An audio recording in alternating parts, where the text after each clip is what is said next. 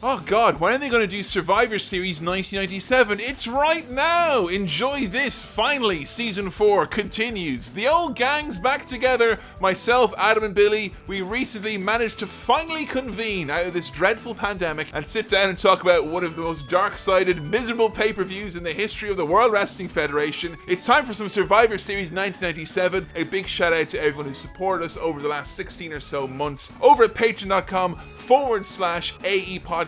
We like this show being ad free and fan and listener supported, and you can do so yourself by heading over to patreon.com slash AE podcast. Signing up for as little as $5 a month, you help get this show get made, and you get access to a whole shed load of audio content, SmackDown Crawl, video episodes, Bibelo Tech, comic reviews with Adam and Billy, all this and much, much more over at patreon.com forward slash AE podcast. But for now, it's time to head back and spit in the face of Montreal. Bret Hart's ready to get screwed. It's Survivor Series 1997.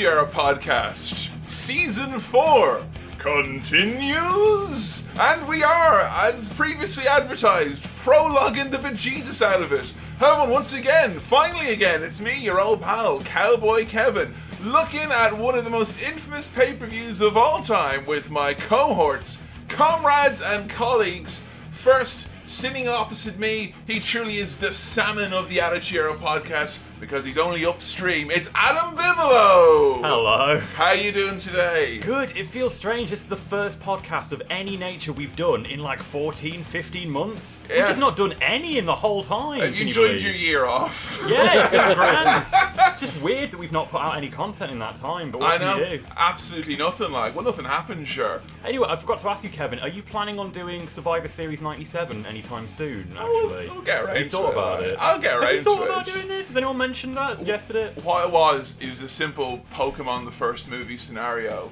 where enough people had to cry and all Mm-hmm. Yeah. Mm-hmm. the tears had to go off because I had been turned to stone, is what it was. That's why we've not done anything. And sure, here we are now, alive and kicking. Well, real talk. Welcome back, all the people. Yeah, thanks, guys. Thanks for all your lack of support this last year. I, I, Fucked off, and now you're back again. I appreciate you know any you know way that you know uh, support takes place, even if that is a silent step to one side for over a year. It's fine. You Welcome know? home. What has changed for you? What have you learned the last year? Pandemic, pandemic plus. I'm gonna keep saying a year, even though it's longer than that. Hmm. I'm a lot hairier now Yeah. due to not being able to go to a barber's or anything like that. A lot more anxiety. I've learned how to like, let that out, spiral out of control. Good, so that's been good. good. Yeah. And just generally don't enjoy wrestling as much as I used to pre-pandemic. So Oh, this will get you lot right. positives. This will like- get you right back into it then. Like nothing anxiety-inducing about this pay-per-view.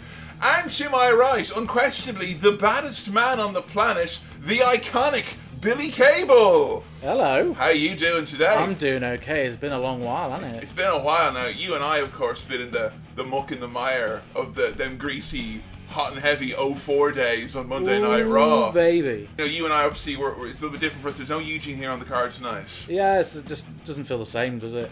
Is this a pay per view that you like? Even before we started doing the podcast, was this a pay per view that had much notoriety in, in your guys' heads? No, not really. Oh. Like it was only I think really once we started. I think it was only really when we got to Deadly Games. Yeah. In season one that I actually found out what Mont- the Montreal Screwjob was. Mm. Oh, I see. Like, I it was see. really very much a non-factor. How about you, Adam? I know you were kind of got into it a little bit later than I would have, mm. so I'm not sure if the cloud of Montreal was one that was still hanging over wrestling in the in the early noughts. Not really when I was a kid watching the Attitude Era. When I was a teenager and I knew other people that liked wrestling, someone would like show me this is a Wikipedia article for this thing called the Montreal Screwjob, and I was like, wow, it must be important if it got its own Wikipedia page. and then read about it and was like, oh, but that's just they do that all the time in wrestling. They're always screwing people over. It took a long time for me to realize the significance of like no, this one's a real screw job though. Yeah. Like this Yeah. actually happened. And it's Like, hard, obviously, in 2021, where you've you know got the annual Montreal screw job in the bank, you know, Exactly. and it happens so regularly. They're and a all dime a that. dozen these days. Like, So, was this the first viewing that you guys ever had of this pay per view? yes, Yes, yeah, first time seeing any of these matches on tonight. Mm-hmm. I did the fir- I had seen this on VHS, not the whole thing though, because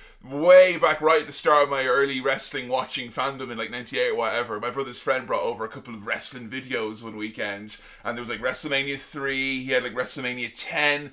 And also, he had Survivor Series 97, which on the front had a big, like, splash, like, you won't believe the 10 minutes of fucked up shit we've included at the end of this. And I was like, wow, sign me up. So I just fast forwarded right to the end.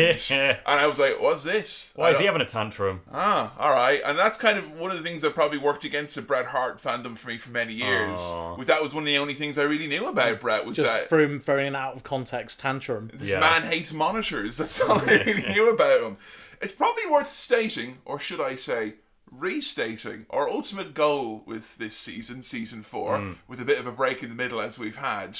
But I don't want anyone to be under the impression that this is going to be like the definitive what happened in Montreal podcast. But I feel like obviously Montreal and the screw job has been went over in sufficiently in massive detail before. Yeah. That's it. Like not to not to sort of make light of it so much, but who gives a fuck what we think about Montreal? Please You've keep listening. You've heard every opinion possible on Montreal right by now. Yeah. Like what's left to be said about it at this point? It, it wasn't it wasn't really a factor in why we decided to do, to do this season. to find No. figure out what Just- happened. uh, just but just to like but it's been interesting as we've watched previous episodes and heard like dirt sheet rumors and we've seen the tension bubbling Yeah. under the surface. So it's been interesting from that perspective. But this this season has not been about Bret Not has kind all. of somewhat become about that story just as we've heard things yeah, I I think like in 2021, I feel like intrigue into what really happened, brother, has never been lower. And it's not just because like I feel a lot of really, really good, you know, podcasts and documentaries and like things have been made about the Montreal screw job. But it just feels like the vast majority of people have also kind of found peace with it. For mm-hmm. I mean, or as close to what you're going to get with it. But our you know, original goal we stated is that we wanted to look at how this year beforehand shaped the wrestling that we would watch in, in season one and onwards. And I definitely think, you know, it is something that is so impactful because this entire season so far, it's been so centered around Bret and Shawn. Mm-hmm. And this is the beginning of the end of not just, I mean, obviously Bret's gone after this, but this is the beginning of the end of Shawn Michaels being on our screens, Pretty you know, much. very Yeah. frequently. It's an, it's crazy to think when we're watching these shows that these guys are going to be gone for Yeah. you know, in a few months. Yeah, you know, I'd not even considered that until you've just mentioned it there. This is our last Bret pay per view. Yeah. For some reason, that part hadn't actually, you know, landed home for me that this is the last time we're going to see Bret. And he's been, for me, one of my favourite parts of this season so far. Yeah, I mean, I re-listened to all of our, you know, previous season four offerings Mm-hmm. before we got you here, just to kind of, you know, see what our opinions were. And yeah, Bret was pretty much the golden boy for the three of Yeah. us. So yeah, I thought that was, uh, you know, just worth mentioning, just in Yeah. case you think this is going to be a Robert Stack unsolved mysteries type of an affair. Yeah. Uh, we will, of course, you know, point you towards the likes of the New Generation Project, which did a very, very lengthy, you know, in-depth analysis of who said what when what went down. But there's still a pay-per-view to get through. There's a championship match that's been deferred for around 18 months, and there's only a bloomin' gang war happening in the epicenter of gang violence. From Montreal, Canada, it's Survivor Series 1997. We're down to one minute and change. Sharpshooter, sharpshooter,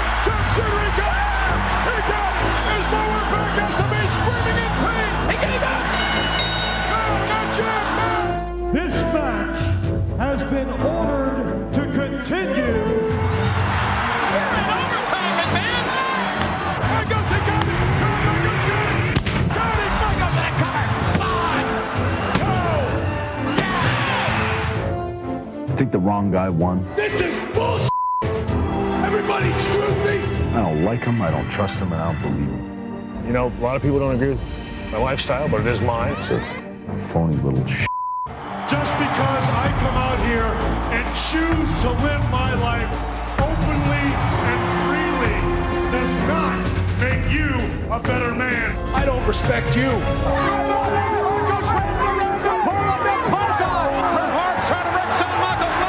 Don't understand what it means to have dignity, to have poise, to bring prestige to the World Wrestling Federation. I do this because I like it. You do it because in your mind, Mark Man, you really think all of this is yours.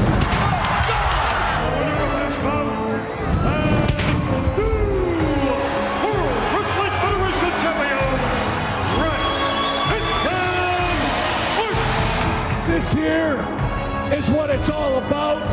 You are a zero, my hero. You're a disgrace to professional wrestling. The. Heartbreak Kid, Shawn Michaels, is the icon that can still go. You're nothing but a degenerate. Who is the show stopper?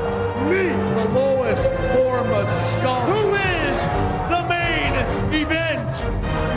Let's settle the score right here, right My now. super kick is gonna be one foot down your throat. I'm gonna kick your little scrawny ass. Now, before we get into the. Don't give me that look. Fuck me. It's been years in the making. What's, You're not the only one. what's about to happen now has been years in the making. literally years in the making. Mm-hmm. Now, obviously, it's been a long time since we've we've potted together. You know, we we we're here together now. It's a special occasion, and I thought no better way to mark this occasion because this is a secular podcast. Hmm. Okay, don't be under any false impressions. But I thought instead of starting with a prayer, as how most podcasts would start, mm-hmm. that I would start with a little reading from Much of Me in Each of These by Booker T's mentor and Houston, Texas promoter, Paul Boesch. Took his hand up and po- don't give me that sneering oh, look. I'm- you read your little poem. I'm not saying anything, pal. I'm just imagining like people have they've not- not re-listened to the start of season four, so this is just going to be completely Hey. like they've going to forgotten all about Look, this book. I've I've hyped this up, right? Brian Zane, my main man, he helped me out. The Z Man hooked me up with this. I've got a mm-hmm. signed copy from Paul Boesch. Yeah. It says here to Robert Schneer with special thanks, sincerely, Paul Boesch. Now I was gonna scratch out his name and put mine in as well. And it's also I just realised now from a United States Military Academy library, and it was a gift to the library from Mr. Paul Boesch. Look at this. Who I imagine had a big garage full of these at some point in his life. Oh. before they got pulped. Now, I decided I wasn't going to go for the World War ones, I was going to go for the post war ones. Oh, there are some non-war poems in here, though. Adam, there's much of he in each of these. Okay. okay. okay. And just to start us off here with, you know, obviously the, the storm cloud of Montreal hanging over us, Hmm. this one is called Clouds. Take it seriously. All right. All right. Like giant cathedrals of worship, they rise, spreading majestically across the skies, or cling like a blanket to global sod, fluffy formations that lovers prize, colourful layers that vary in size, each distinctively beautiful or odd. Some say they're made of each soul that dies, but this fact is known by men who are wise. It's the visible breath of the living God. So that is uh, clouds. That's from the Anti-cloud fans, snap out of your tracks. the the the like the the, the way the, the the the poem moves along really sounds like you could put it to Vincent Price's rapping thriller.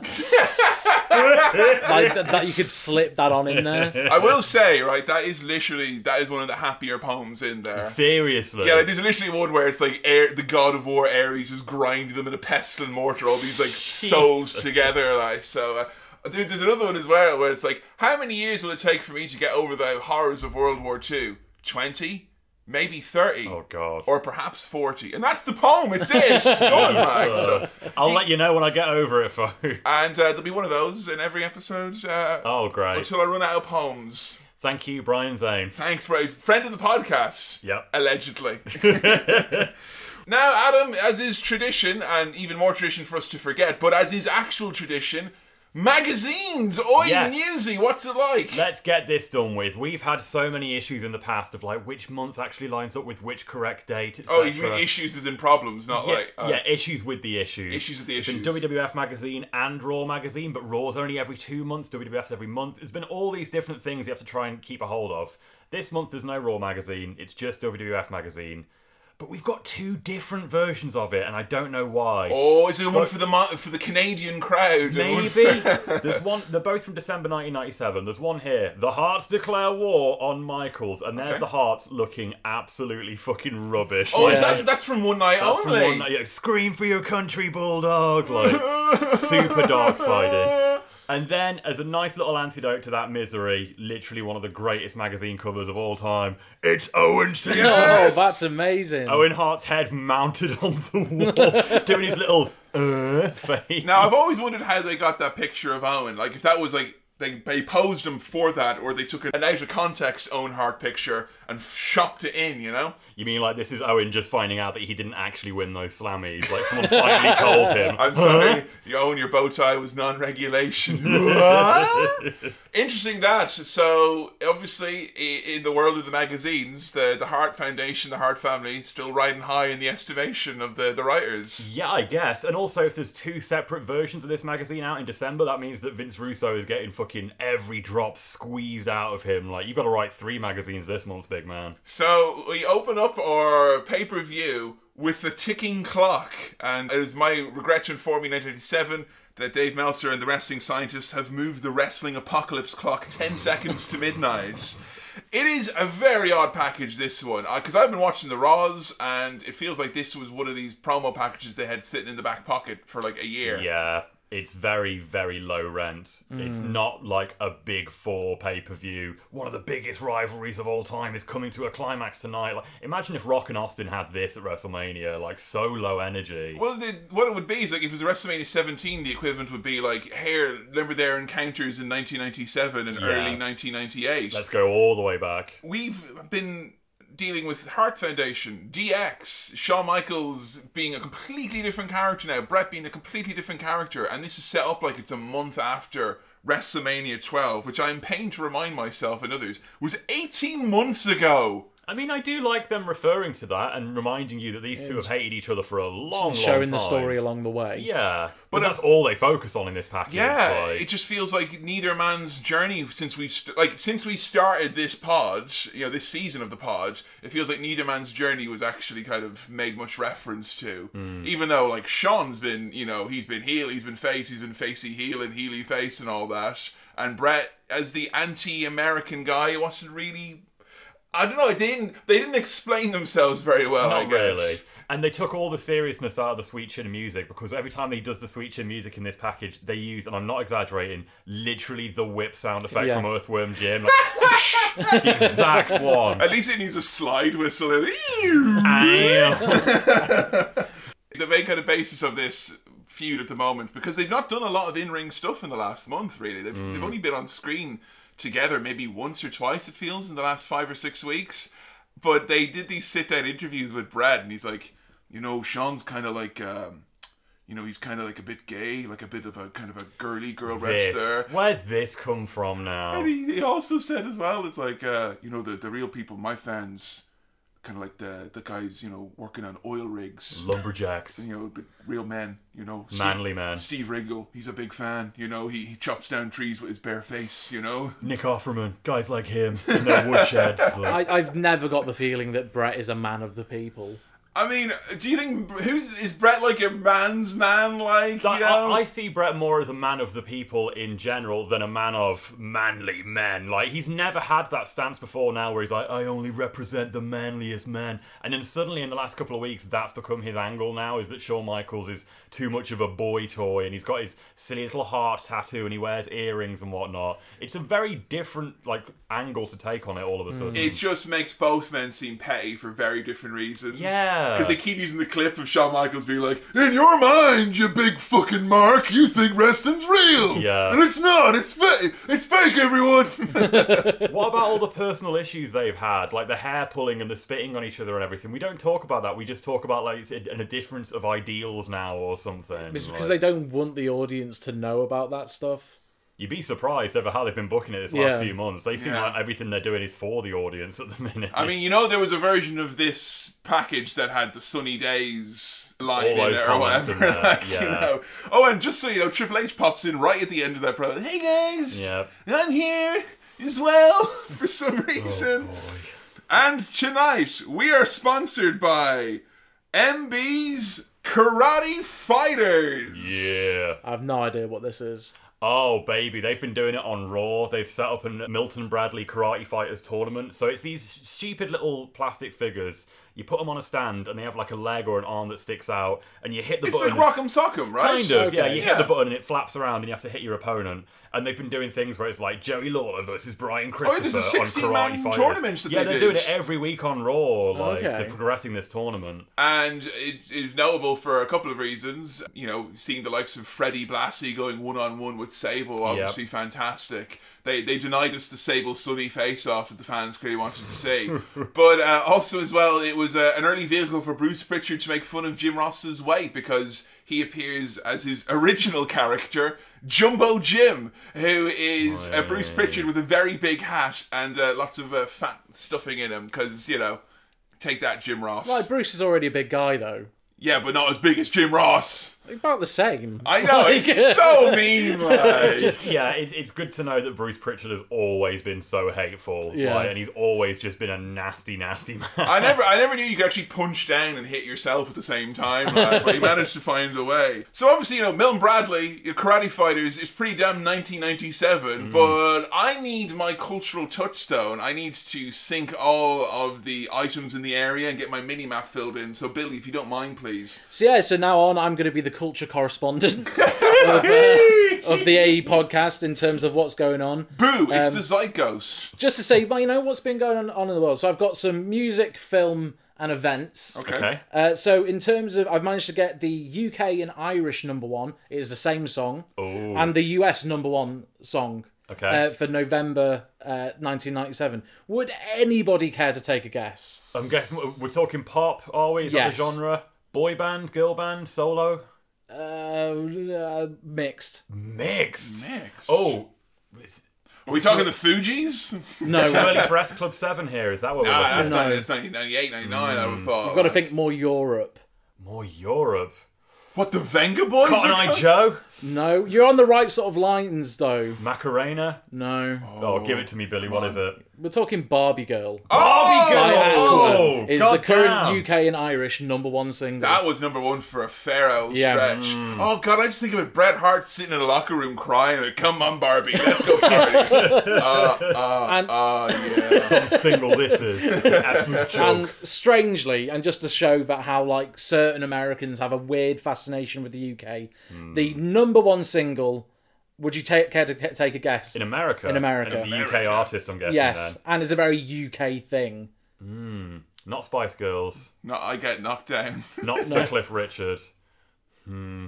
Don't get much more British than that. We, we've got friends that are like such pop nerds. They're screaming at their Yeah. podcast right now. Come on, Billy, what is it? It's Candle in the Wind, 1997, with its Oh. B-side single "Something About the Way You Look Tonight." Of course, the Queen of Hearts. Never made it to number one in Lady the UK, Di- but it did in the US. We didn't put that Wow. to number no, one. I don't think so. Heartless bastards. Wow, this is as good as killed her again. Like it's fucking horrible. And then in terms of film, Mm. I could not get the Irish. That information is not available, as I've discussed. with Because you're before. English, they wouldn't let you exactly. have it. give Let it me to have it. like, you know. But I do have the UK number one film and the US number one film. The UK one is terrible. I'm gonna guess Mouse Hunt. No. Ah fuck. Oh, Number one UK film is An American Werewolf in Paris. What? Yeah. Is that film that recent? Yes. 97. I would have thought that was earlier. Yeah, I thought that was Ah. early 90s. Dreadful movie.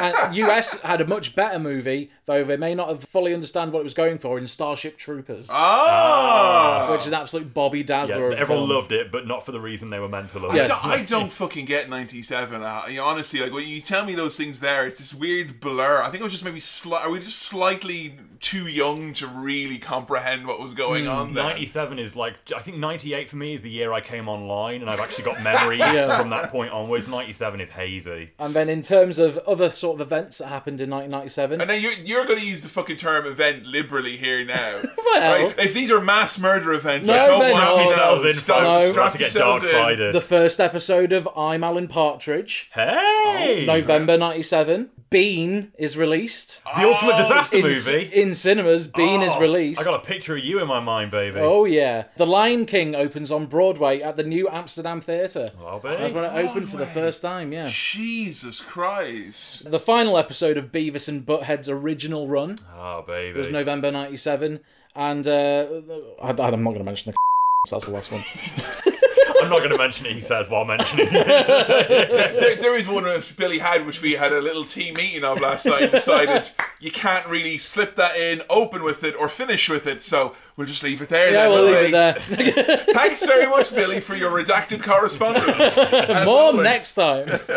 Well, you know, it's it's it's anyone's ball game here tonight. JR opens up and like, you know, there's there's some controversy in the air because you know, insider fans will know that Bret was openly negotiating to go to Yeah. another company. Hmm. I was watching off the record was a you know a good touchstone for wrestling in the '90s with Michael Landsberg, the aggressive fucking Canadian sports journalist, and he had Bret on literally two days before Survivor Series talking, you know, quite openly about, you know, this is the plan or that's the plan. You know, I have an offer on the table from both essentially, and and that if you were, I, I kind of get the, the vibe a little bit of like when Brock Lesnar left at WrestleMania 20. it was known. It like, was known if you want to know, and I think if him being in Montreal tonight, that's a great kind of buffer for all of that. Because could you imagine if they were in America?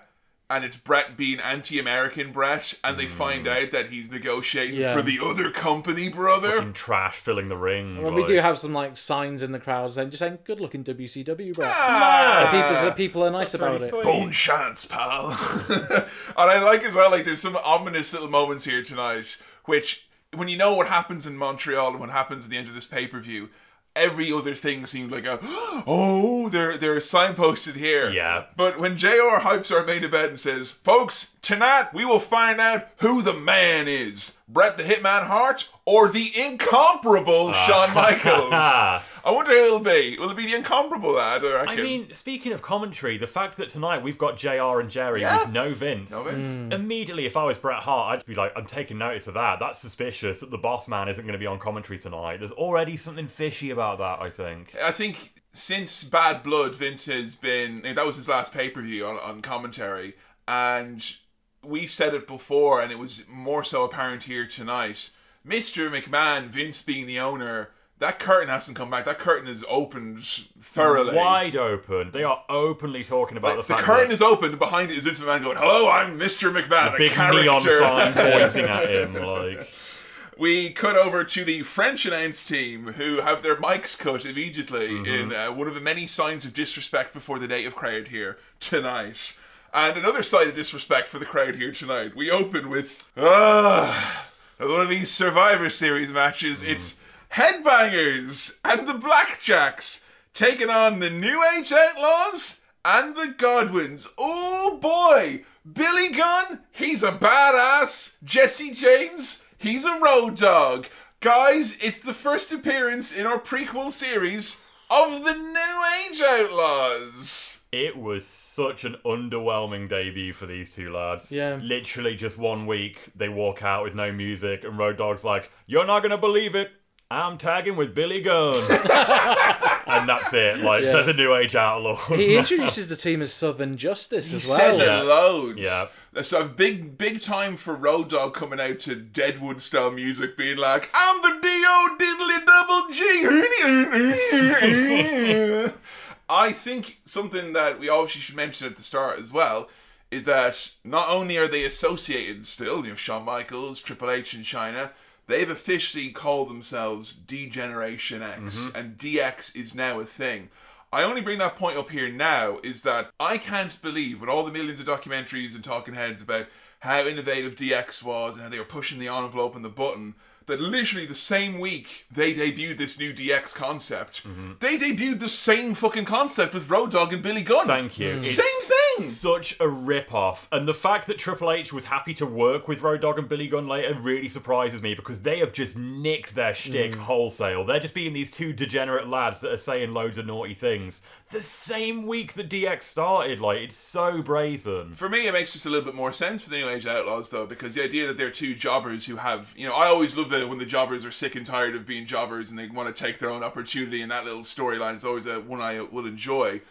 Them being degenerates makes a lot more sense than the guy from Greenwich, Connecticut, with those house prices. It might make Yeah. more sense, but they didn't come up with it. That is very much Shawn and Triple H's thing, and they have just nicked it. That's all this is. Here, has anyone ever had a moment in their life when they've been as fucking embarrassed but had to keep walking forward with a brave little face, like the blackjacks coming out to the headbangers oh, music? Yeah. Bradshaw looking down at his feet. Do do do do do do do do do do. Oh, Such a pair of relics, these guys. They look scary though. I think. You Like, reckon? Yeah, they look very intimidating. it their big mustaches? Yeah, I think I think so. I think what it is is like I know that they're both legitimate hosses, and anytime they've shown up on this series, season four, they've seemed so disrespected that I feel that they're like one wrong booking decision away from stiffing someone. I, I felt bad for Road Dogg here tonight. Let's mm. just The say. snap.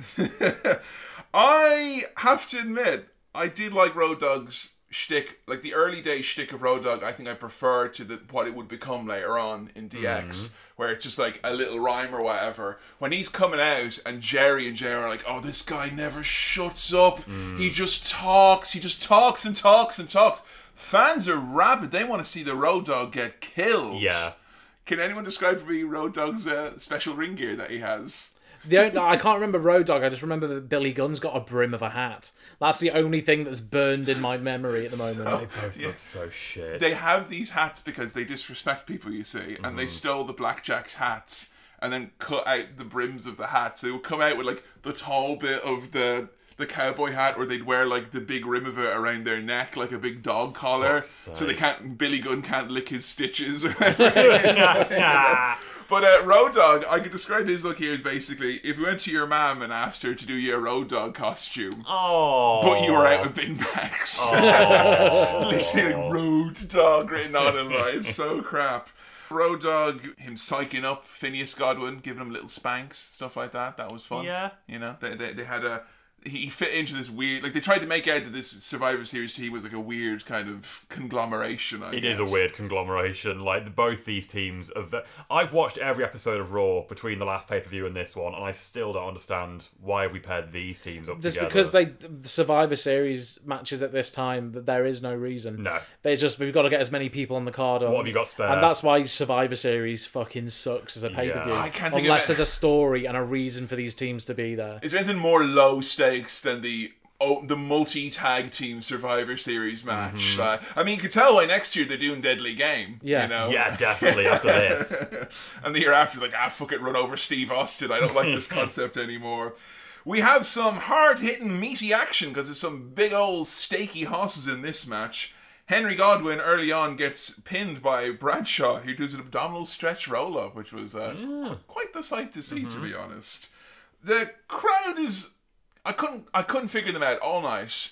They're a bit weird tonight. Yeah, I, I don't want to be like Bizarro world, ladies and gentlemen, but they are so hot for bits. And then, mm. like, anytime they get hot for something, like the headbangers be like, "You're hot for, come on, baby," and they're like, "Boo!" They, Yeah. they go from hot to like quiet to booing at the flip of a switch. It's weird. They're very temperamental and very rude as well and horrible. Like, rude. I don't like Billy Gunn. That's well established. But they chant the F word at him Oh, repeatedly. and. I'm not just saying, like, oh, there's a subset. I mean, I'm talking arena wide. The whole building chanting that word. I mean, that's something which I would expect if I turned on an ECW show. You know, That crowd. that crowd, not sm- Montreal. Like I'd figure, you know, two or three thousand, you know, smelly smart mark Mm-hmm. fans back in the day. I'm going to expect that. That's not saying I'm approve it. I'm just expecting it. Yeah. But like WWF in this allegedly still we're apologizing when things get a bit bad. Mm. Arena wide, and I, you know, for how too recently I did a, a '96 pay per view. Yeah.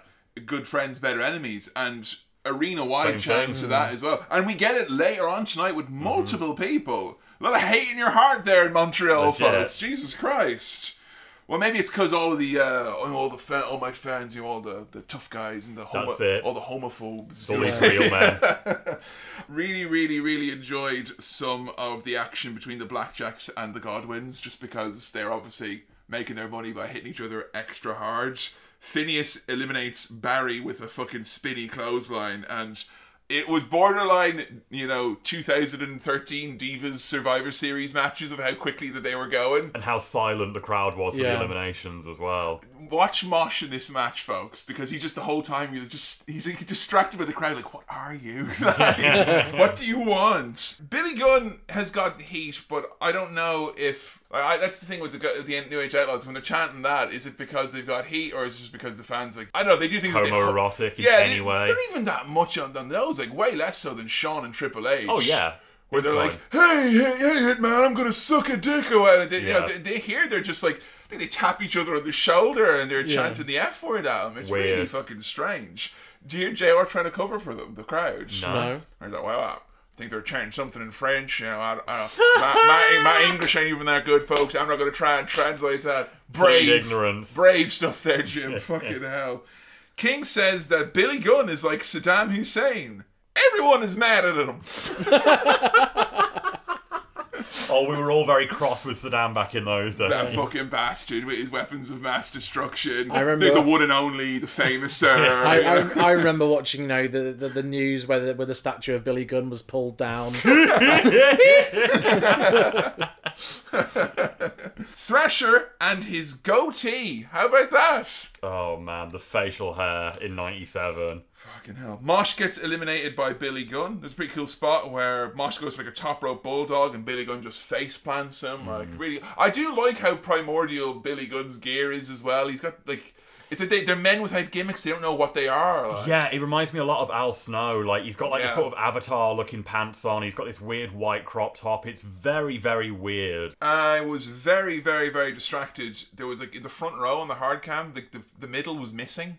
Like, Missing? There was, yeah, there was like no one sat in the middle of the front row. Huh. And then like by the end of this match, like there were security guys bringing in people because Gotta someone fill obviously had heard Yeah. it and seen how bad it looks. We get more F word chants. This time for the incredibly homoerotic action between Phineas and Headbanger Thrasher. Oh yeah. Well, I guess maybe headbangers wearing skirts probably riled up the crowd to some extent. Maybe. Yeah. Yeah. Just Come on now, like. Confederacy's got to get more heat in Canada than that. Ah, we don't care about that. Oh, I should point out as well, missing from action with the Godwins tonight is Uncle Cletus. You say missing in action, more like missing forever. Yeah, like, they, they, no they wrote him off. him. They wrote him off. Did you see how they wrote him off? No. It was after the Godwins had won the tag belts and they did a special thing where the Legion of Doom they, they they got a tag shot title shot against them and if they lost they had to retire. If they won they got the belts. And the Godwins lost and afterwards they beat up Uncle Cletus with a horseshoe and they hardwayed him and they battered the fuck out of him. They split him open. He was bleeding from his mouth. He's got all those fucked up teeth and all Yeah. that. And like they literally had JR going, "Oh no!" And it's like this guy like fucking broken, his face all bashed up. I'm like, stop making me feel sorry for the Confederacy guy, like you know. Yeah. That shows you the impact that Uncle Cletus made because I did see that and I watched it and I forgot that's meant to be writing him off. Nah, like- mate, they should put a statue of Uncle Cletus up like in, the- in the middle. Of, Oh, mate, there's a bit where Road Dogg's hat gets knocked off and you see his, his silly little hair like a Lego man or something. He looks so crap. I'm not washing my hair so I can have dreadlocks in 1998. Oh. Oh, bless him. I'll tell you, the crowd are are absolutely chomping at the bit to see the Road Dogg get his ass kicked, though. Yeah. And I do like that Road Dogg. It's something that he, I think, lost later on. But here he's happy to play the guy who talks a big game. Then he gets in the ring. He's like, no, no, no, mm-hmm. no, and he's Yeah. running away. Him and Bradshaw. I, this is one of my favorite things in this match. I think Yeah, it's probably the best. same, yeah. Him cowering from Bradshaw, and Bradshaw is like, "You're going to get your ass whipped." Great, stiff as a dick action here. He beats the bollocks off of him. Just constantly gut wrenching Road Dogg. Yeah. Hearing him go, "No!" It's nice to see Road Dogg like earn his paycheck and you know Yeah. taking some big bumps and putting himself out there like that. Bradshaw stiffs Billy Gunn off the apron, and we get a really quick little roll up, and it's like, "Yeah, one, two, kick out, three, yeah, they did it." And I love that Bradshaw was on his feet in seconds saying, I'm not out, and just goes punch fucking drunk. Boy, I got my special wizard armor on. and we had an awful like end to the blackjacks there. We come down to Thrasher and Billy Gunn, and we get the pump handle reversed. There's a roll up, and then Billy Gunn like Mary Poppins himself off the. We're calling it the pop drop. Like he, he goes off that top rope doing. What was he I trying think to it was it was a top rope leg drop. I think that he Was did it? to He completely Thrasher. fucking whiffed it. It was referred to as Air Canada as well by Canada! What, you gonna land in a different country, are you? Like, come on. The New Age Outlaws are the sole survivors. Uh oh. I mean, this match had some bits I really liked and some bits that I was like, this is why I long thought that this was like a bad era for wrestling. You know, Yeah, I hated this match personally. yeah, I, I like aside from that little bit with with Road Dogg and Bradshaw, Bradshaw, yeah. I was like, I really didn't care, care for this, and neither did the crowd. It like at the end of a Survivor Series match, you either won a big cheer or a big boo because the heels Yes. won. And- we got yeah. indifference here. It was Yeah. like- Well, it was not like, difference. We got more F word chants. And the fact that they had no music and there was just the two of them there and they were arena wide chants to this again, it was it was fucking weird. It was really weird. This I, I doesn't help that we've had such a big break between pay per views, and so I was really excited to do this. I think my hopes were sky high, and to give us that match as our opening contest for a Big Four show felt like a real slap in the face. Oh, look, look, Adam. I mean, don't judge it by the first match, right? Because you know there's other things coming, right? And variety is the spice of That's life. it. Exactly. Coming up next, the Truth Commission versus the DOA. Oh, it's another four on four elimination match. Yeah. Okay. Oh, this was really difficult because I kept writing down for Survivor Series matches like SS match, but that was the problem because the Harris is in there. I was like, For Yeah. fuck's it's a different sake. kind of SS match. You see what I'm Jesus saying here, Christ. folks. So the Truth Commission and DOA, who's the most racist? We've had a we've had developments with the Truth Commission. Serious developments. Not only has there been developments, there's been redevelopments because the Commandant. He's out of here. Yep. See ya, bye. Now the Truth Commission is led by the devious Jackal and consists of Sniper and Recon. That's right, Bull Buchanan's in the mix, folks. Mm-hmm. And their special weapon, the Interrogator. Kurgan. Kurgan, yeah, Kurgan. it's Kurgan. I just kept saying to myself, I know it's it's what's his face from uh, Sherlock Holmes, Les, Robert yeah. Downey Jr. And I was like, oh, he's going to be really really great. That's overtaken the oddities for you now in your yeah, mind. exactly. that is canon like. The only thing I could like keep thinking about in this match is that every single person in this match, their name could be like a type of Monster Energy drink. Oh, Eight ball chains, crush, skull, jackal, Yeah, recon, sniper, sniper. interrogator. And if you had a big can called the Interrogator, like, I was going to say the Commando Elite from Small Soldiers. Mm. Recon, eight ball, chains. yeah, let's make sure we got them all here on the DOA. We do have Crush, Chains, Skull, huh, Eight Ball. For fuck's. Jackal really doesn't feel like he fits in the Truth Commission. right, can anyone, Well- can you guys try and explain to me how, how the Jackal now is running the gang of South African militants? They he kicked out the Commandant somehow. You're out of here. And with those David Koresh like Yeah. qualities of the Jackal, he has just taken over and made it into a cult. He has both David Koresh like qualities and tendencies as well. now, the Jackal, aka Cyrus, and those watching Modern Wrestling, it's Don Callis from mm-hmm. TNA and AEW. F- One of my all-time fave performers. I absolutely love this guy. He, I think he's a, a, a magician on the microphone.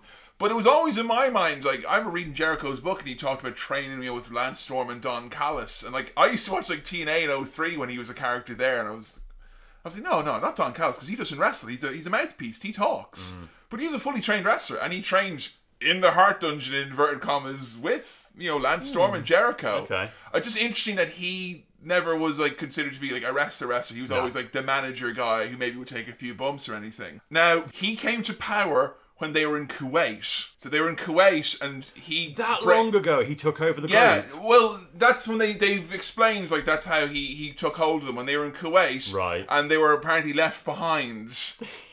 Left behind. I don't I don't know. Yeah, maybe like Vader like uh, needed to have you know the way like when you've got like a lonely horse, they'll put like a goat in with this in the stable, and Vader couldn't be there on his own, so they gave him like you know sniper Truth and, recon and all that. But the idea was that he kind of uh, he he brainwashed them and he took them under his command.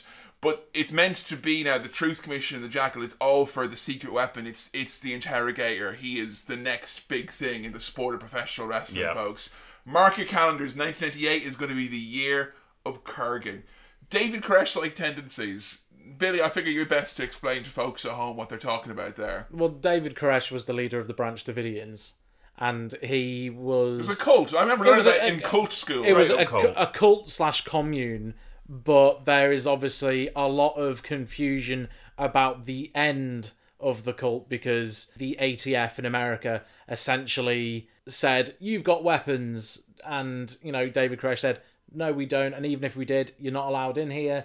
And what people were led, Brinksmanship, and what people were led to believe for a long time is that the Branch Davidians killed, ritually killed themselves But that was not the case. The ATF, by orders of people like Janet Reno, essentially firebombed the, the Yeah, place the, the, the and killed- burned down. Yeah. and, and that was done by the ATF and then kind of covered up to a degree to make it seem that you know oh it was we didn't the government We're didn't do goodies, anything we couldn't have done the that. government didn't do anything Yeah. wrong we didn't kill these women and children it, it was they did it David Koresh did it when in reality we now know thanks to of, all- of all people one of the people we have to thank for that knowledge is actually Alex Jones that Alex Jones was a Oh, big no. proponent Oh, of thank we him. need to know what the, the tr- the truth that actually happened here was The Truth Commission, baby. Yes, and then people like him, and then other other writers who were conservative leaving and anti big government were the ones who actually ended up exposing the reality of what happened Right. there. So obviously, if anything happens here tonight with the Truth Commission that you don't agree with,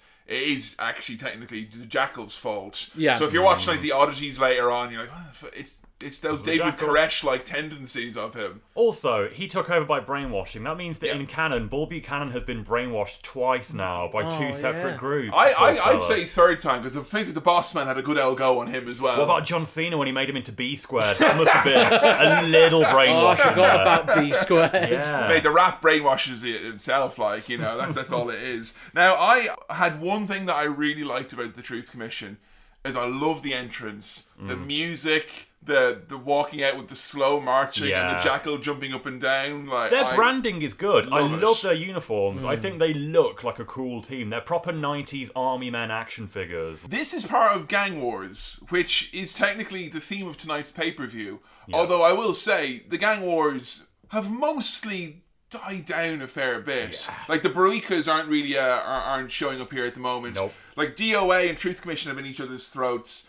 You've got you know the Nation of Domination in the mix a bit as well, but I don't feel anyone in the gang faction is as over as they were maybe three months ago. It's mm. lost all of its heat, I'd say, the Gang Wars thing has. Like I think we we all were in agreement that it's it was over. It was definitely Oh, over It was, for a bit. sure. When it was DOA and the Nation of Domination, Yeah. like pull apart brawls, the crowd were crazy for it, but no one cares now. This match was interesting because it was fat hogs versus boars, which I was all for, you know.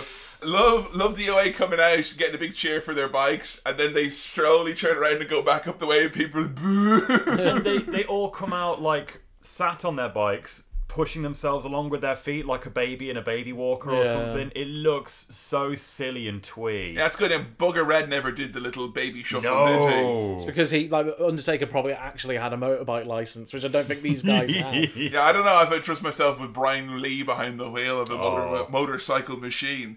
I loved seeing Cyrus like actually going to be like that piqued my interest. Like it sees all these giant muscle men and the guy in the little uniform who matches them. He's gonna wrestle. Like, that was really fun to see. I like that a lot. But this was kind of gang warfare in a in a in a nutshell because we had a huge big pop when everyone brawled at the start, and then it settled into a nice long silence for the rest of the encounter. comfortable. I asked you, Adam, as a special mission for this match. Mm-hmm. Uh, Adam was given a special side objective, and he will get extra XP if he completed it. What was your special mission for this match? Keep in mind, this is the DOA versus the Truth Commission. It was to count the amount of sidewalk slams that happen in this encounter. And look, I'm going to address this right off the bat. It's not about the amount that happens here, it's about the context that they are used in. Okay. So, in a Survivor Series elimination match, there has to be at least four finishes in order for us to get Yeah. through the match. Got to Yeah. be four pins or submissions. There are four sidewalk slams in this match, and each one of them results in a pinfall Amazing. Fantastic. If you like your sidewalk slams, like Kevin Nash be watching this getting fucking hot under the collar this one. We have Chains eliminated very, very early on by Kurgan. I just I wrote down Chains and Kurgan and I couldn't help. The next thing I wrote down was Jesus save me because those words just naturally came out afterwards. Bull Buchanan tags in the Jackal, which I think is the best 60 seconds of the match, where he's like, you know, being picked up by these giant bikers and being like, ah! yeah. and after he immediately gets eliminated via a sidewalk slam, Of he goes and joins commentary. Yeah, he completely, like, Yeah. no sells it. I like, fucking outta here. the jackal jacks the feed, and he's talking about how everything the Truth Commission does is for his glorification. Good luck with that. like. So we know that the Jackal is Don Callis. We know that Recon is Bull Buchanan, and the interrogator is Kurgan.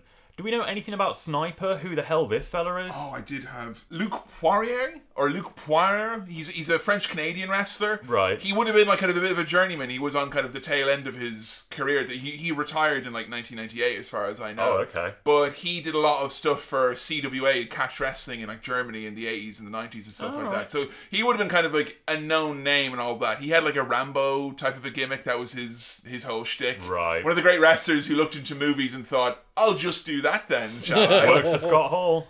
Exactly. It worked very well for Scott Hall, but Sniper hasn't got the same ring to it as Rambo. No. And if the Truth Commission had Rambo in it, I take it very fucking seriously indeed, like, you know? The Jackal refers to Jim Ross as being the point man and the systemic defamation of my character. Excellent stuff here. True. He also calls the Commandant a Hogan's Heroes reject. And for the trifecta on commentary, he refers to the DOA as being physical. they certainly are.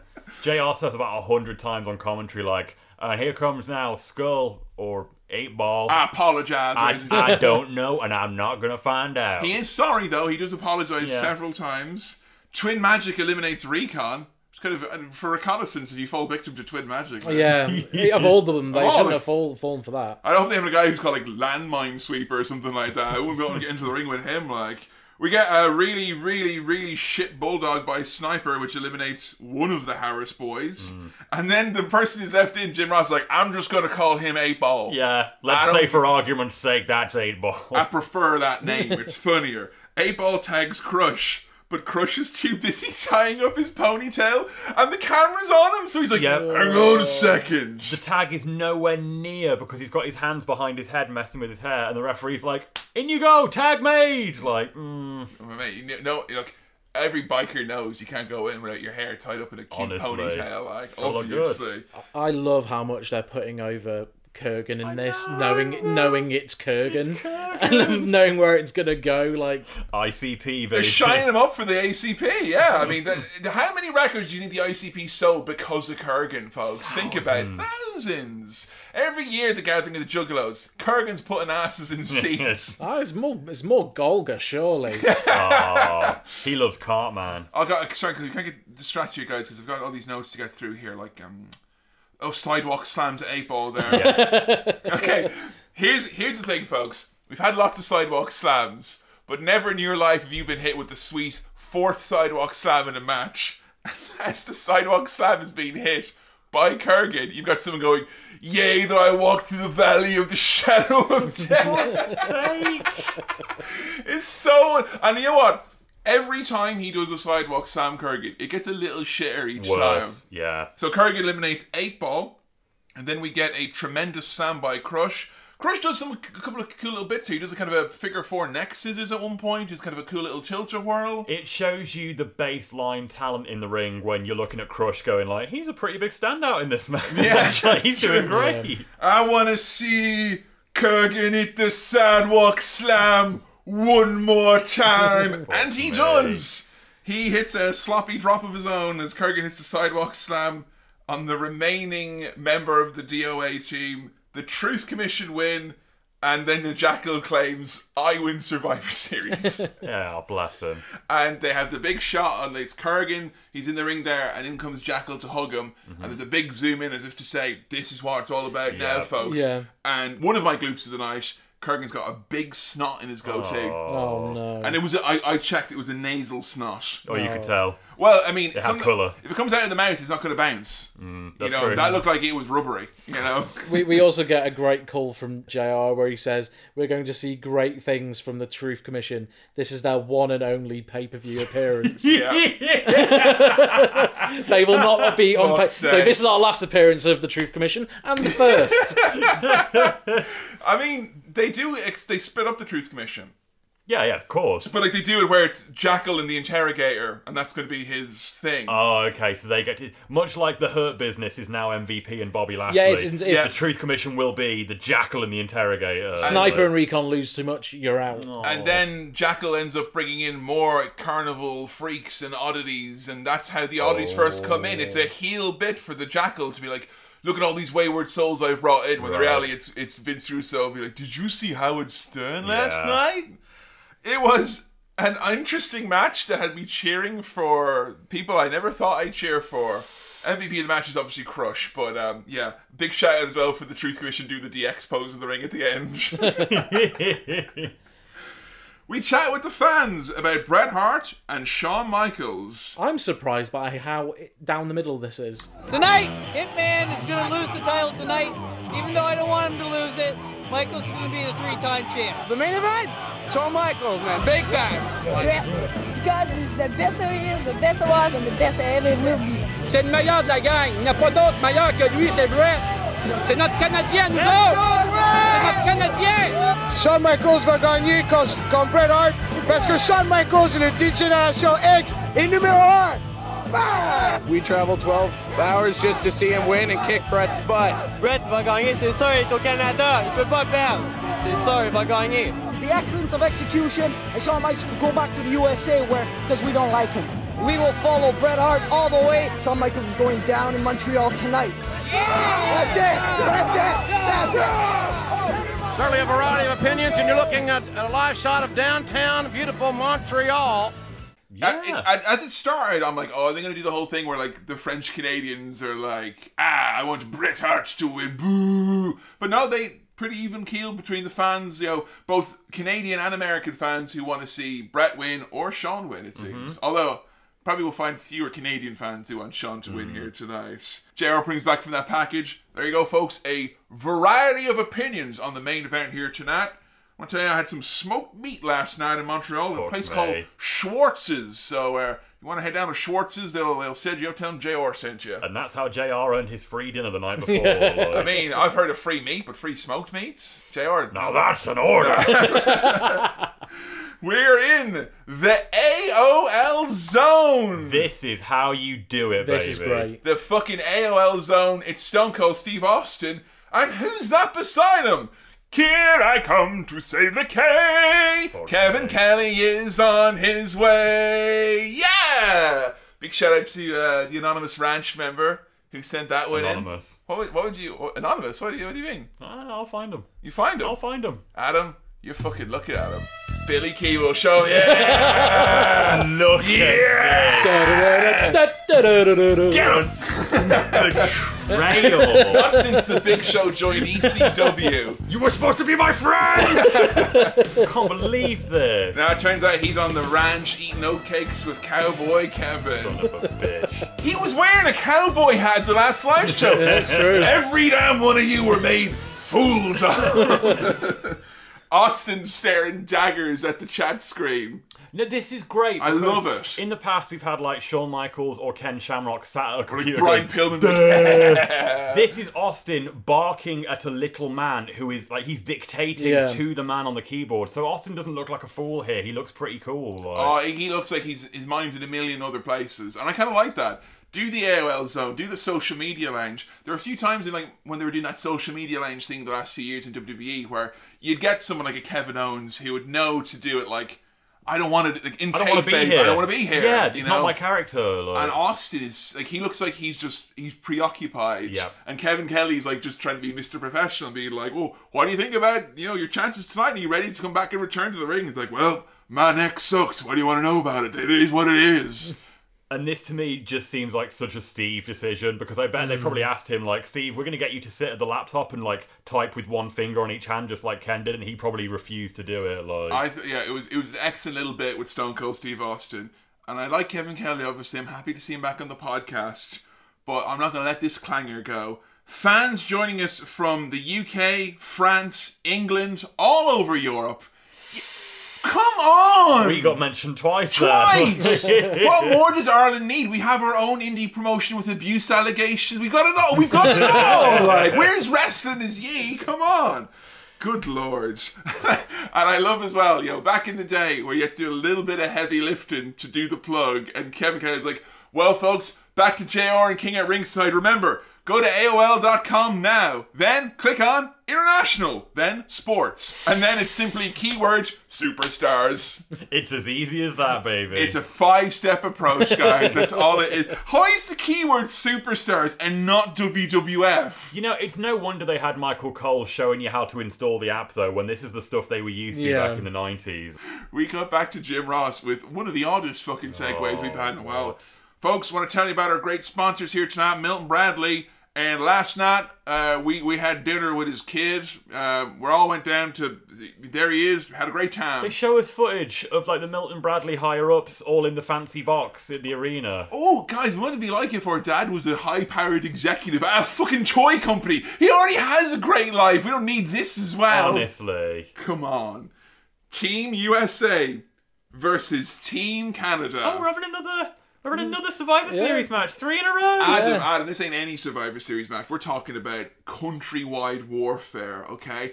And as well, for the first time ever in 1997, we are getting a fan by the name of Steve Blackman who was bailed out of jail by Big Van Vader, and he wants to know if he's got the fucking jam to be on Team USA, going straight to the mouth of hell here in Montreal. Why was Blackman in jail, Kevin? Blackman was in jail because he, he fucking Santino Marella it, lads. He jumped the barricade Jumped and the got Well. Santino was invited. Uh, he, he was goaded, Billy, is Yeah. what he was, by Umaga and Vince McMahon. Well, that's, that's pretty cool. Like, maybe if I jump the barricade, I'll get to be on pay per view as well. Like, we should all jump the barricade. Maybe I should tackle Bret Hart. But, but but but you guys don't have a variety of martial arts skills and degrees as young Steve Blackman has. Speak Now, for yourself. I, I always thought it was the case where it's like, all right, he jumps the barricade, he's a fan, and then we to see him do a little something something, and then it's like, wow, okay, this guy's got skills. Get him on that Survivor Series team. He literally comes in and he's like dogpiled on by Yep. the Hart Foundation, and Vader's like, leave him alone, stay down. I like that though. Vader like diving on top of him and like taking all of the kicks and punches No, Vader to protect to protect Blackman. It makes Vader look cool. Yeah. But Blackman just looked like literally Yeah. like a fan that had just come in. Like, I, I love the idea of Vader being the badass just to come, you know, bust someone out of jail and be like, it could be worse. You've got your passport, you know, you're not in Kuwait. now, Steve Blackman, I don't know how much you guys know about his tenure with the WWF before this and what kind of happened with his career and how it got a bit derailed. I think we've talked about this before. He'd been employed for a good while, and then he got malaria. Was yeah, it? literally, Like- Hmm. literally in the late 80s, I believe it was, he was traveling around. He caught really, really virulent case of malaria, and he was essentially on his deathbed Yeah. for several, like, he was years and years, he was hospitalized. You know, he was someone who did some job matches and some shots for them in, like, 89 and stuff like that, and he lost almost all of his, you know, body muscle mass and all that, so this is him here, like, restarting, resetting, and coming in. It's weird though with- with Batman. It feels like they're kind of throwing him in there, just assuming that, well, with the likes of Ken Shamrock in the company now, he'll obviously be a good fit. Mm. But I just think there's so many ways to bring in a killer martial arts Yeah. guy, Yeah. and this like being the all-American fan. Yeah. And like, the, the, and there's always a problem with that as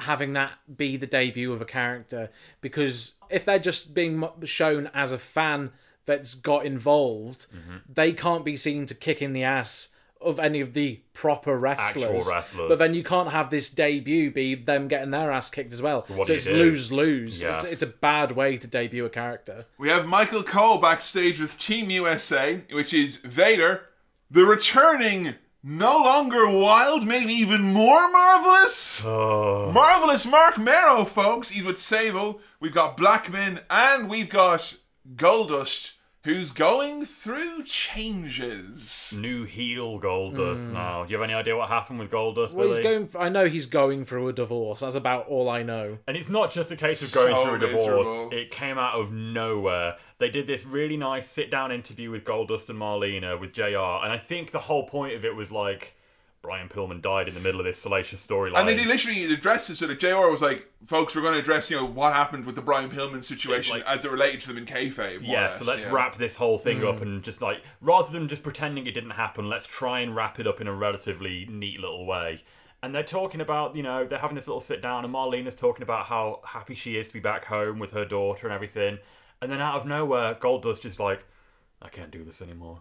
I'm sick of you. I'm sick of your goddamn bullshit. And Marlene, he starts calling her Terry for the first time on Yeah. TV, like referring Mm. to her by name. It's too And real.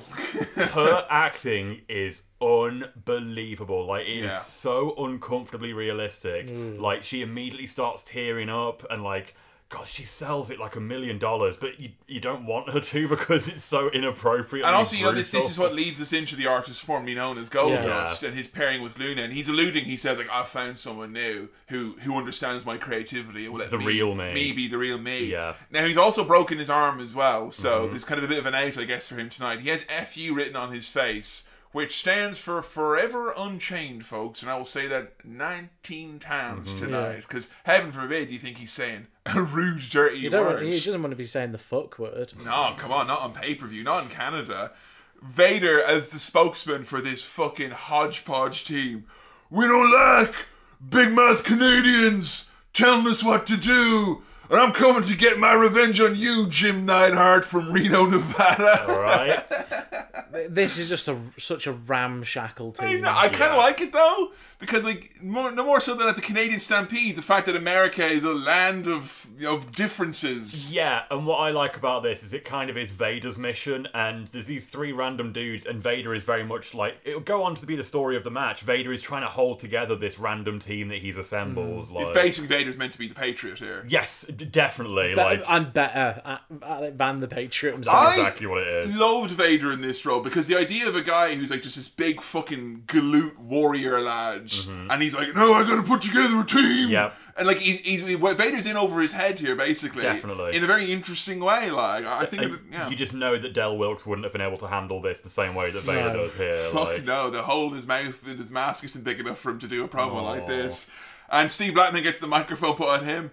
I am here as to be the Survivor Series fourth man. And yeah, he he looked very much a deer in the headlights here. He never improved on the mic, did he? They was just that Uh, for now Steve. he's One just way or sell- another. He's selling the role of being the nervous fan, is what it is, because he's a fan that's new to all this, and he's just selling it really, really well. And he was segueing into nervous Blackman instead, Yeah. like, you know. Marvelous Marc Mero, who has returned with a new style, he's doing a lot more of the boxing gimmick. This is a much more defined version of this character than we would see in season one. He'd become like, my pants are falling down, Sable. But I'm still a boxer. Like, I, I kind of, I know there is, I can see what the actual point of the gimmick is here. a little yes. I can see what they're trying to do here. You know, and he also as well, like his look here is great. Where he's got like the body hair, and the shaved yeah, head. looks and- way better than Wildman. Mark. Yeah, no, definitely. This this works for him a lot more, and the boxing stuff does actually work in the match. Like they would have him where he would hit people low, you know, to to, to kind of get a cheap victory, hit him mm-hmm. low in the stomach and stuff like that. He started doing TKO as well, mm-hmm. and he's also started bringing Sable out at ringside, and Sable is not appearing in these kind of random skits and segments like she was before. No. Doc Hendrix is selling you the stuff on his own now without any Sable there, and immediately, like, if there was any sort of an idea of like, a, oh, well, it's actually meant to be for Marc Mero, they knew straight away what they're doing here. Like with the whole, like, it's going to be Sable as the big star and Mero's not. Well, how literally how else could it go if the storyline is is that you've got this superstar woman and her jealous husband that keeps trying to sort of Mm. shut down her opportunities? W- what other direction can that storyline go other than Sable becoming a megastar? So we have Team USA coming out, and there's something about a ramshackle, not quite as you remember him version of Goldust coming out to Kurt Angle's theme that gave me big No Mercy vibes. so surreal. So funny because like when they do that big Team America promo and you're watching it, seeing Vader be the captain, it's like, oh well, I, I'm guessing he's replacing the Patriot, and then he comes out to the Patriots music like "fuck you, Del." Oh, we even check and see if he's injured or not still. Aw. Jesus, the dick on Goldust. Forever Unchained. He's not take that down tonight. Fuck me. I love as well that when he's coming out, Vader's got his arm around Steve. He's like, don't listen to any of these Yeah. bullies. I'm I'm your friend. Just little mate. Now, Team Canada. This Oh. is this is a team of killers, and mostly people not from Canada. One Canadian. It don't get much more Canadian than this. Reno, Nevada's Jim the Anvil Neidhart. Manchester, England's the British Bulldog. Phil Lafon, who is from Canada. And Doug Furnas, who is the most American sounding man that has mm. ever existed. And he did a promo like the week before where he's literally like, I hate America. Fuck it. Fuck's sake. They always say, if you don't love America, leave. Well, I left. That's a pretty good line. they have a. I mean, you know it was? He was. He was a young Rob Conway saw this bill. Yeah. And was like, maybe I will leave my country. Like, maybe I will abandon my post. Doug Furnas with the line that sums up this entire America versus Canada feud. USA's all about drugs, cram, and slam. we can't stand I mean, for that. can't stand for that, lads. Uh, look, your your your hand is up against the tide now, and it's actually a tide of slime. Because it's slime, it'll run slow, but you can't stop it. Noel's House Party, Nickelodeon Teen Choice Awards, wrestling. There's a lot of slime coming in It's your. coming. Come, you can't stop it. So I love that Team America, obviously the Patriots not there, but they come out to his music anyway because it's a proper American Rah. anthem. Let's, you know, Yeah. represent the red, white, and blue. So naturally, of course, Team Canada just comes out to Bret Hart's music, the Canadian equivalent. Like Fans are just eat it out of their, you know, palm of their hand. You know, they hear that music and they're fucking jazzed up. Pavlovian, like. Are there really no other Canadians they could have gotten for this? Well, Owen and Bret are on the cards. Yeah, they're so- already booked. That's it. Yeah, so I just figured at the start this is going to be a big fucking mess. Yeah. Just because you've got such a like a mixture of not just singles wrestlers, but on the US side, you've got three gimmicks that are as yet not really been road tested in front of the crowd. I mean, at least there's actually big names in this match that I care about, but it's after having watched two other Survivor Series Yeah. matches right before You lose, this. you lose the, the will to live a little bit. Honestly, it's, It's like hard to three care. dinners, one after the other. No more. I love that immediately the Sable chants were like deafening. Like this was Mm. this was already like what what the gimmick was going to be hundred percent. And yes, later on you're going to see Shawn Michaels defile a Canadian flag, but the British Bulldog started it because he wiped his bum with Marc Mero's American style do rag. That's really not on. I enjoyed like JR trying to justify why this team is Team Canada mm. because Jerry asks him, and he, Oh, don't and- don't bring any fucking attention and, to it. and then lad. JR goes, "Well, Bulldog's married to Ellie Hart," and King just goes, "Who?" I don't know who that is. Jerry also suggests early on in the match that Goldust get divorced. He's like, you should try it, it's great. And think that's on his mind. Yeah. Vader getting suplexed by the Bulldog early on was uh, was a feat of, of absolute amazing strength. Beautiful vertical suplex, like pitch perfect. I mean, I'm not looking ahead. I'm trying to take these shows as they come, but I'm not sure if we're going to be seeing Bulldog and Jim Neidhart. I know I know Owen's obviously around for a bit more. But I'm not sure. I know they do go out to WCW, but I think they're still going to be on TV. Like this isn't their. Really? I don't I think don't it's think their they've- last appearance. I don't know if they've got any more pay per view appearances. But they may show up on a Raw or something. Oh, okay. Well, we'll soon see, I guess. But I will say, you know, if this is the last appearance of, of Bulldog, Completely changed minds on Bulldog. Yeah. unbelievable, yeah, So good. Biggest biggest takeaway from season four so far, you know, outside of maybe understanding Bret a little bit more, Mm. has been that the British Bulldog was way better than even people were telling me, oh, he's better than you think he is. No one was telling me he was as good as this. Like, It's going to be even worse now watching any pay per view from season 99, from like, '99 when he came back. Now because now because there we just had a shit wrestler. Now we know h- how good he was, How far he fell. and how like, how bad it is. it makes it more tragic for sure. Yeah. Yeah, absolutely. JR covers for Steve Blackman, who gets tagged in and is immediately counted out. He don't know the rules. He keeps even before he gets counted out, constantly JR's going. Remember, folks, Steve Blackman, not a professional wrestler. He's not got any training. like, he's Shit. burying him. Why is there no attempt to even put him over slightly? I thought he'd do one cool thing at least. No. No, he doesn't do anything. Not at all. He comes off so crap. He literally comes off like he was a fan that got plucked out of the front row and put in a match. A Like- fan's gonna know the fucking rules to a Survivor Series match. Are you telling me people who watch wrestling don't know the fucking rules? This guy doesn't. Blackman's gonna be there at the end going, Can you believe it? I got 10 out of 10 from that referee. I win the Survivor Series. Jim the Anvil Neidhart comes in. He goes up to the top rope. All What right. you doing up there? You haven't even got any bed sheets tied together. Where are you going, Jim? You won't be able to do anything. Uh, yeah, he does something off the top rope, and uh, he gets eliminated. Jim Ross refers to being a psychology major. What? Can you imagine? Yeah, from the University of Rio, Jim Neidhart. Huh. He's there telling me about your problems with your parents. Can you stop tugging on your goatee, please? Vader splashes Jim Neidhart. He's eliminated. We get Vader and Phil LaFon in there. And I'll tell you what, Furnas and LaFon, like, this is more so than any other of the brief times we saw that you can see, because they're relying on them here to, like, hold this match together. They guys have got some serious skills. Vader and LaFon particularly, I love that. The spin kicks he's doing, Vader won't leave his feet. Very believable stuff. I, I think I remember when we've seen them in the in the past, we were just a bit like eh, on them, but they they they definitely helped in this match. For to me, put it was over. it was never their ability because they are very talented. It's more their lack of characters. Yeah. Yeah. And in a match like this, that doesn't matter. It doesn't No. matter if they have no characters because they are just here to be like Mm. bodies. And like, say what you will about Jerry, you can not, not necessarily agree with all of his opinions and all that, but if JR, particularly in the 90s, is saying, this guy's fucking great, this guy's great, uh, he's usually saying it for a reason. Like, he's obviously seen something fucking great in them, and there's a reason that he's hired them. Vader splashes Phil from the top, eliminates him, and then we get the hot dog, and the bull tie comes in runs wild.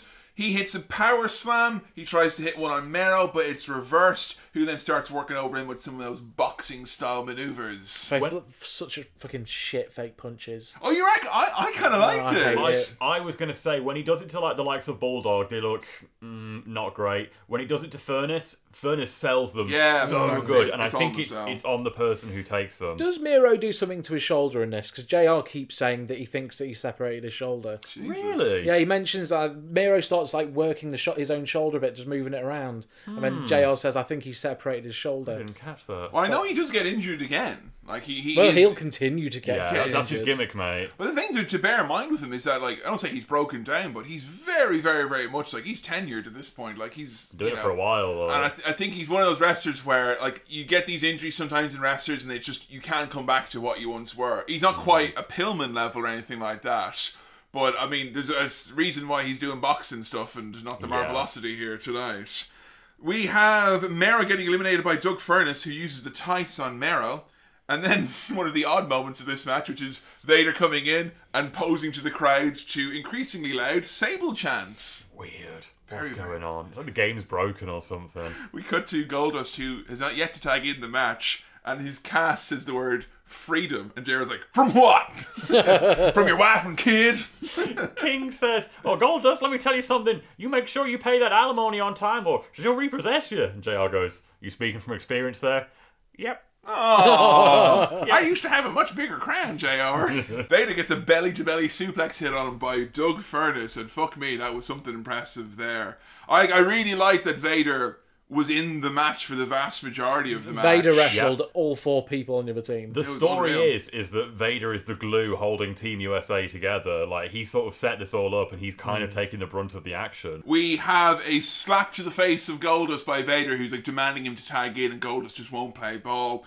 And then the slap is counted technically as a legal tag. Mm-hmm. I love when shit like that happens in wrestling. It's great. Did you hear King's explanation as to how he thought Goldust broke his arm? No. It was like just being with Marlena made him like punch a wall over and over until he broke his hands. I'm speaking from experience, JR So Goldust just walks out. Yeah. Gets counted out. We get a Vader bomb to Doug, and Vader's just like you think he just about might be able to do it, but the British Bell Dog comes in, smacks him upside the head.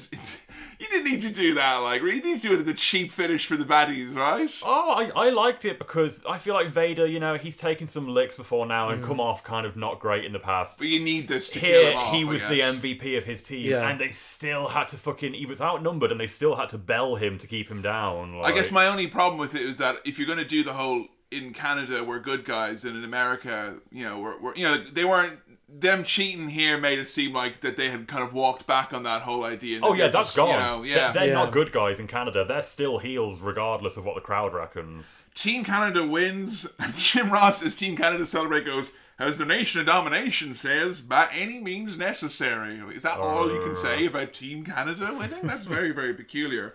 I thought this was probably the best of the Survivor Series matches Yes, we had seen so far. Yeah. And I'm going to say, probably one of the best Vader performances we've ever Yeah. seen. Agreed. Yeah. I've often heard that the Final Four pay per view, which we had not seen before WrestleMania 13, that's meant to be a standout performance for him. Mm. But this is very much one of those which Vader will we get performances. Yeah. He, I think he proved himself here tonight. Excellent. The largest crowd to ever witness a Survivor Series. How about that? It's only like 20,000. Just didn't seem like much of a brag.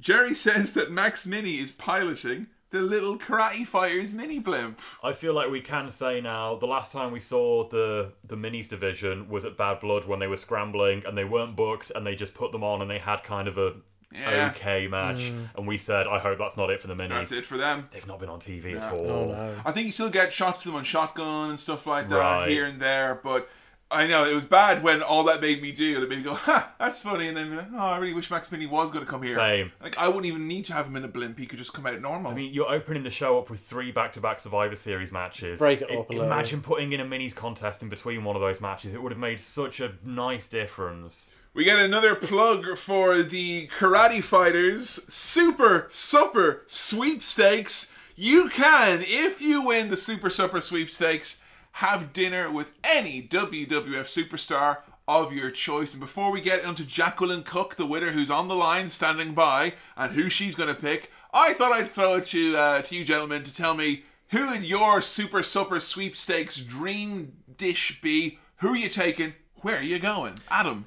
I thought about going out for dinner with Davey because I think that would be quite fun and see a nice. big can of Go to Burger food. King. but that'll be it. You'd only get a little, Little tiny, tiny burger. burger, I don't yeah. want that. I reckon I'm going to go with Kane because you'll get Paul Bearer for free. Then, like Ah, with him of being his course, handler, yeah, you'll yeah, get a yeah. two for one, and I get to like grill them about all my favorite JID questions, asking about the chemicals and whatnot. Down at the grill, like you Exactly. know, yeah. Now, are, are we? Are they having dinner with us in character? Or are we having dinner with the person? Which which Vader are we going to get, Billy? Yeah, exactly. I think it's kind of meant to be a bit in character. I would have figured. Yeah. Well, then I'm going to go for mankind, oh, mate. or even or even Dude Love. All right, Yeah, I would go that's Dude a Love. very different dinner, Well, Billy. it's, it's all Mick, isn't it? So Yeah, like, but pulling his hair.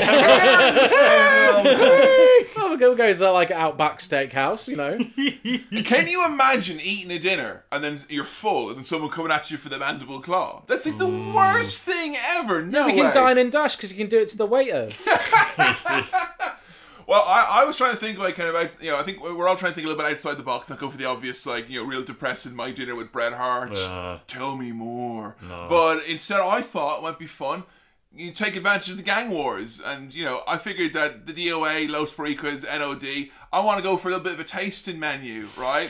So like I go with the Boricuas and they show me all the beautiful Puerto Rican cuisine and stuff like that. You know, maybe I'm gonna get taken to, to Harlem with the NOD and get you know some of the local fare that's on offer there. Go to a bunch of gas stations and get food poisoning with the Nazis. You know, So good old time. you get to pick a supper to have with a wrestler, and you've chosen what twelve men. I've chose the tasting menu. That's why I was smart. you got greedy, Kevin. I got I got greedy. I'm going in for dinner with Savio Vega. Greedy. Oh no, no, he's so busy. We won't be able to. We can't spare Miguel Perez. Like, come on. So Jacqueline Cook, she's on the line, and I just the thing I love about this the most is that Jerry Lawler is just like. You know, gussying up. You know, He's getting- even got a napkin. yeah, he's literally got his knife and fork. Like, uh, where are we going to eat? And she's like, well, I'm going to pick Stone Cold Steve Austin. Jerry's like, yo, if I could only get that supper. Great face from him as soon as she says it's not him. Yeah. Brilliant. Like genuine hurt in his face. Imagine if she chose Bret Hart. And they're like, okay, well, Bret will definitely be up for that next week, I'm sure. Like, We got one last commitment, Bret, like, you know. and, I, and I promised my fans that I wouldn't have dinner in an Outback steakhouse. I said that I would. Yeah, Bret strikes me as someone who'd like send the water back because it's not the right temperature. oh, yeah. Good on him. Good on him is what I say, Yeah, it'd, be, Billy. it'd be Shawn's fault somehow. Yeah. like. and my favourite thing about this is that Jacqueline is obviously very excited, but a little bit awkward to listen to. And they're like, well, we'll check back in with you later, Jacqueline. And we No, do they not, won't. yeah. So she's picking Stone Cold Steve Austin, Mm-hmm. which would be, you know, in 97, that's a pretty ornery meal. Silly, yeah. You'd be in there and out very quickly, like, you know. Uh oh! Oh my god, what's that? That's it's Kane! We got time for a Kane shot!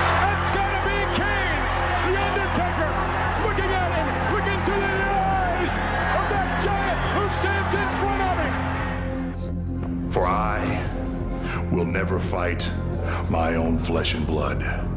I will never fight Kane. We are gonna walk through the World Wrestling Federation. Take each one, each wrestler, one by one, and destroy them until we reach you, Undertaker. Welcome to your worst nightmare. This gave me goosebumps. Mm. Oh my god. This is a great package. This is one of the best packages, which I think we've, we've mentioned before. Probably one of the best stories WWF have ever told. Mm-hmm. Wa- even the warts and all are fa- fascinating and fabulous. But the story is since Bad Blood, this monster Kane has been on a tear. He keeps showing up.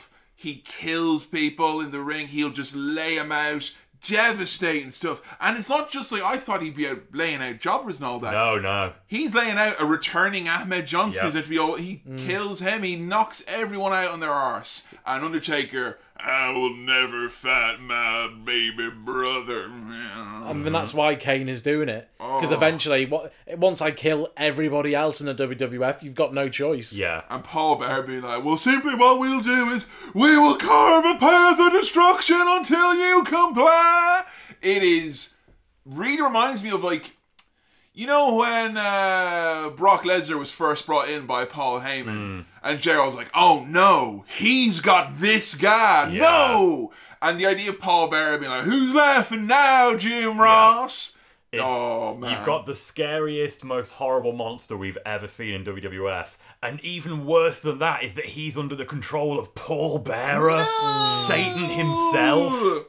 And what I love as well is that you've got, you know, he's, he's taking on all comers, he's laying them out, and, you know, it, as would be the man's role later on in the run up to WrestleMania 15, we've got Mankind, Mick Foley's here, trying to shine up Kane to make him look like the big all seeing, all dancing, you know, absolute killer. And Dude Love got written off. Dude, Love got killed. Yeah. And I feel when he's as mankind, he gets a promo. He's like, "You took that young kid. Yeah. He just wanted to be an entertainer. Damn you."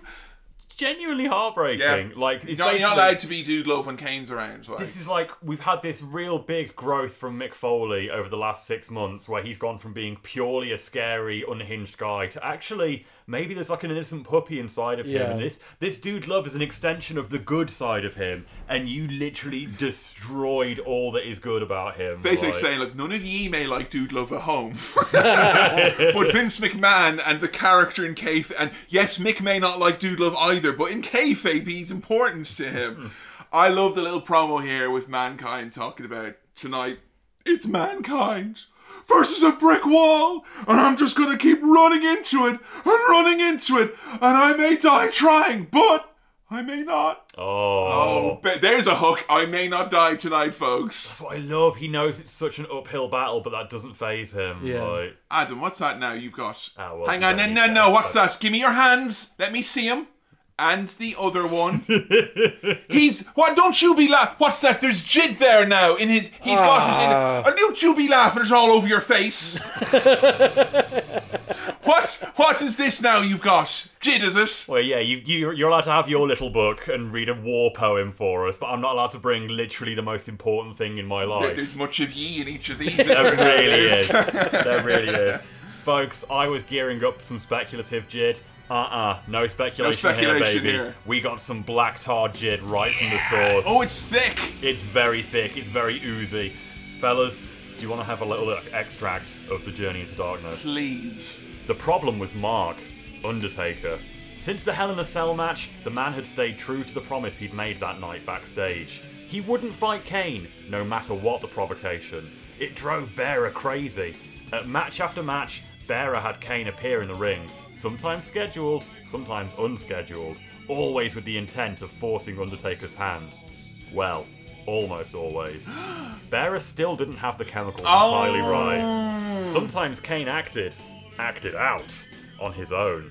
Like the week after the Hell in a Cell match, when the Hardy Boys were in the ring waiting for their tag team opponents, and Kane, who'd been backstage with Bearer, somehow made his way to the arena and proceeded to toss the two fighters out of the ring like they were nothing. Bearer had to act quickly to explain that one away. Now, you explain these men being tossed. Did, yeah? he, did he explain? I don't remember Bearer coming out on the mic and being like, I'm sorry. "Let me explain. the chemicals weren't right." Well, the Hard- where were the Hardys here? They were just Oh, young yeah. little jobber boys. They, they, they show up on Raw all the time. It's just like Okay. lads to get thrown about, like. Some children for the wrestlers to, to beat up, basically. And a couple of weeks after that, he had to do it again when Kane interrupted a match between the British Bulldog and Dude Love. And then in November, when he took on Ahmed Johnson, while Johnson was waiting to start his match with Steve Austin. So this is after a Chip Headphone cage match database. Literally. Just found some recaps. In a bout that lasted 12 minutes and 6 seconds. it all worked to Bearer's ultimate advantage. Fed the public's image of Kane as a masked madman, a scarred monster waiting to take his revenge. but we all know, of course, he wasn't actually. Of course, the scars underneath that mask were anticlimactic. Bearer actually made Kane keep the mask on most of the time, even when they were back at the house, because the fewer people who knew Kane's scars were not much worse than a bad sunburn, Okay, right, the yeah. better. Because I was going to ask, like, are we at a point where it's post sunburn, or is he still roughly sunburned? It's just bad sunburn at this point in time. I just like the image of like Kane walking around in like jeans and, With the mask the, on. and the mask on. It's, uh, it's just quite- in case the mailman sees. Yeah. like- You never know, like, you know, he's at least, you know what, Glenn Kane commits to kayfabe. And Yeah. that's one thing that, you know, his brother maybe didn't, could learn or two from that, you know? Ah, now, if you read the book, Kevin, you'll know that Mark was way too into kayfabe, walking around wearing his championship belt, wearing his Undertaker outfit 24 7. Mate, he's doing pranks now. Come on. Oh. well, as it is the debut match involving our big red boy Kane, it's only fitting that the Jid Master himself, Adam, take us through this one. It is Mankind versus Kane at the Survivor Series. Here we go. Just right off the bat, Kane's entrance. Fucking unbelievable. man. Everything about it was perfect. I thought. So cool. Even though it got cut off short, Yeah. it was still like it felt Phenomenal. like bad blood again when Yes. he was coming out. Like so eerie, goosebumps, and I don't know what it is. I don't know if it's a slightly different prototype version of his mask that's a different Yes. shape. He looks more evil. Like the mask has angrier eyes than mm. Yeah, usual. I, like, I, I wrote that down as well. I was like, I thought it was like a slightly different. It looks like a more the death mask, the yeah, original one, the, the mask de la Bla- what is it? The Muerte. That's it. The Master la Negro wet. I. So yeah, Kane comes out looking fucking evil, scarier than usual, and Mick tries to cut him off straight away mid-entrance. And because this is like what happens in 2K20, when you do that, you glitch the game, and the arena lighting stayed stuck on red for the rest of the match as a result of that. So Oh, I thought it was the Sin Cara, you know, getting Heath Slater's mind. You know, Hmm. how am I supposed to wrestle there, no lads? That's a calming dark blue, and you know it. This is a scary red. Although I will say, because they attempted this with the Fiend in more recent years. yeah, the red lights. This version of the red lighting is way better. It's not quite as harsh. It doesn't quite feel. It's like a deep red they do now, so you can't really see anything. Is it because the are the fans lit up with red as well? Because I think like lighting the ring in red, but then when the fans are lit in red, I think that makes it a bit headachy. Perhaps That's it. It's not quite as dark and as headachy as it is with the Fiend. This is still way more watchable. And then Kane, when he gets in the ring, he does the big four corners pyro, and it lights everyone up with color again, and it just looks fucking awesome. Such a badass visual. Should they have stayed with the lights for the the whole run with Kane? Because they get rid of them, I guess, by the time he's fighting the Undertaker. Honestly, it works for this match, but I feel like we're gonna come up to a match at some point where it's like, oh, this is actually just a headache. Like it doesn't Same- quite make sense. Anytime any wrestler's gotten gimmick lights, they Mhm. always get sick of it. And Yeah. even with the Fiends, they got rid of the lights. Yeah, the end, it's like. understandable. I think it does get old fast. Vince gets headaches after a while. But for this debut match and the story they tell in this match, I think it works really, really well. So Mick tries to cut off Kane during his entrance. Kane doesn't give a fuck. He just beats the shit out of him straight away. Clobbers him back outside the ring, and Paul Bearer's distracting the referee so that Kane can throw the ring steps directly at Mick's head. the like- nonchalance which he picks them up. just picks them up and know. tosses them into his face. Like He really seemed like Michael Myers in Halloween influence was was palpable in Yeah. this one, and I love that you could just hear Bear cackling in the background as well, like when he was doing stuff. And yeah, the, the whole like horror movie villain thing is really amped up in the build to this. One of the things they had Mick do was Mick came out with this big, thick metal pipe, Yeah. and he bonked Kane on the head of it, and the pipe wrapped around Kane's head, and he didn't budge. Like He still sat up like the Undertaker, which Yeah. is fantastic. Now it's definitely big like monster movie vibes to this. I like that they used. Like it was all stuff in the ra- you know, around the wrestling ring. It wasn't like they brought out loads of silly gimmicks or they Mm. went to the magic straight away. No, Like, no. He has got magical phantasm to him, but the fact that he's a physical threat is the main thing about Kane. Yeah, you can really see the Michael Myers influence. I'd say more so in this match than you do later on down the line. I think yeah, it- it yeah, yeah, definitely. But I think he's not. He's not like selling. You don't want him to here. No, it's you know? it's like it's like you say Michael Myers or the Terminator or something where it's just literally he shrugs everything off and keeps getting back up again. Kane knocks Mick down several times in the ring and Mick starts hulking up by pulling his hair out and screaming and Kane just fucking big boots him like it's nothing Mick can do is effective. I love when Kane was thrown into the steps.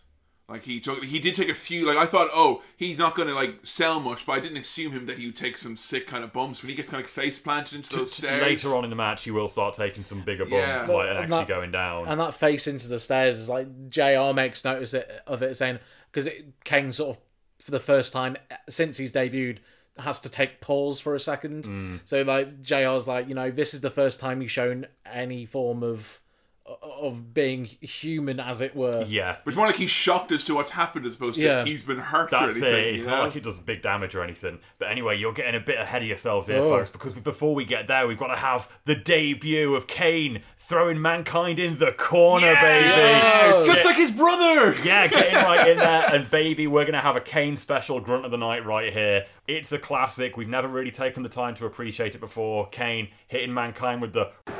Mankind and It's good to know that he was grunting from from the get go. From day one, baby. Debut match. Down since day one. He takes a page out of the Truth Commission's book and hits a big sidewalk slam on, onto Mick Foley. Mick drops Kane face first into the steps, like you say, and he manages to get some punches in, and he blasts him in the face with a chair. Not- you know what JR said after the chair shot to the heads? He went kaboom! Which is like just below who's your daddy is He like shoots, he don't, scores." Don't say that kaboom! Do it again! he hits him right in the fucking face with the chair, and Kane just rolls into the ring and stands back up again. Like nothing works. Pile driver to Kane in the ring, mandible claw to Uncle Paul, who goes cross-eyed. Such a great sell. Kane sits back up after the pile driver, charges over to Mick, and he does this incredible.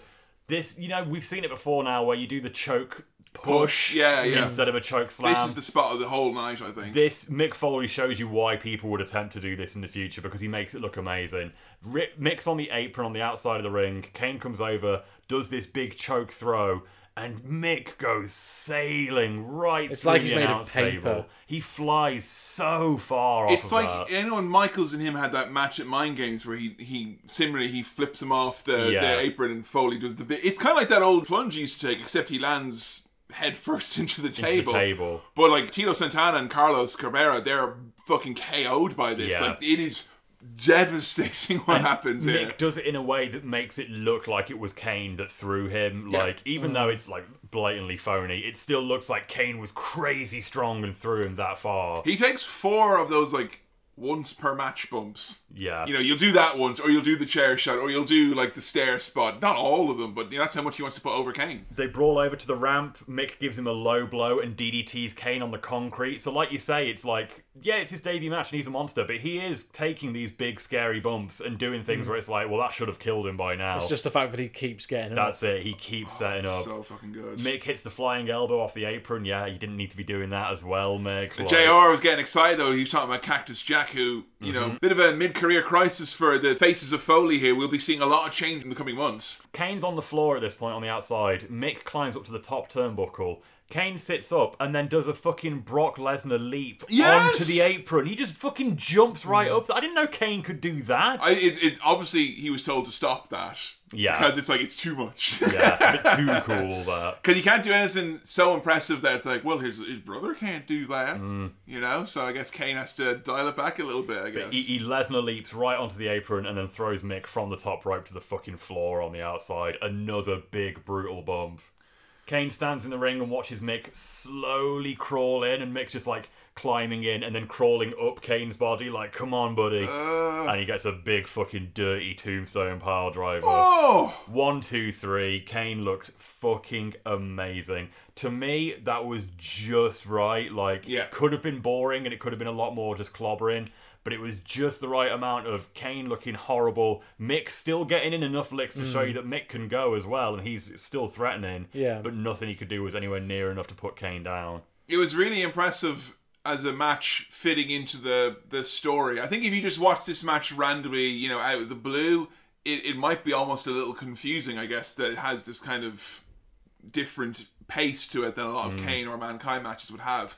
But in terms of like following up on Bad Blood and just That's all, it. all that, we had months and months and months of hype going all the way back to WrestleMania 13, basically, about this guy Kane who's coming and he's going to be unlike anything you see. And then, like, yeah, they pulled it off. Like, this is this is probably one of the most successful like concept from like paper to he does a run in.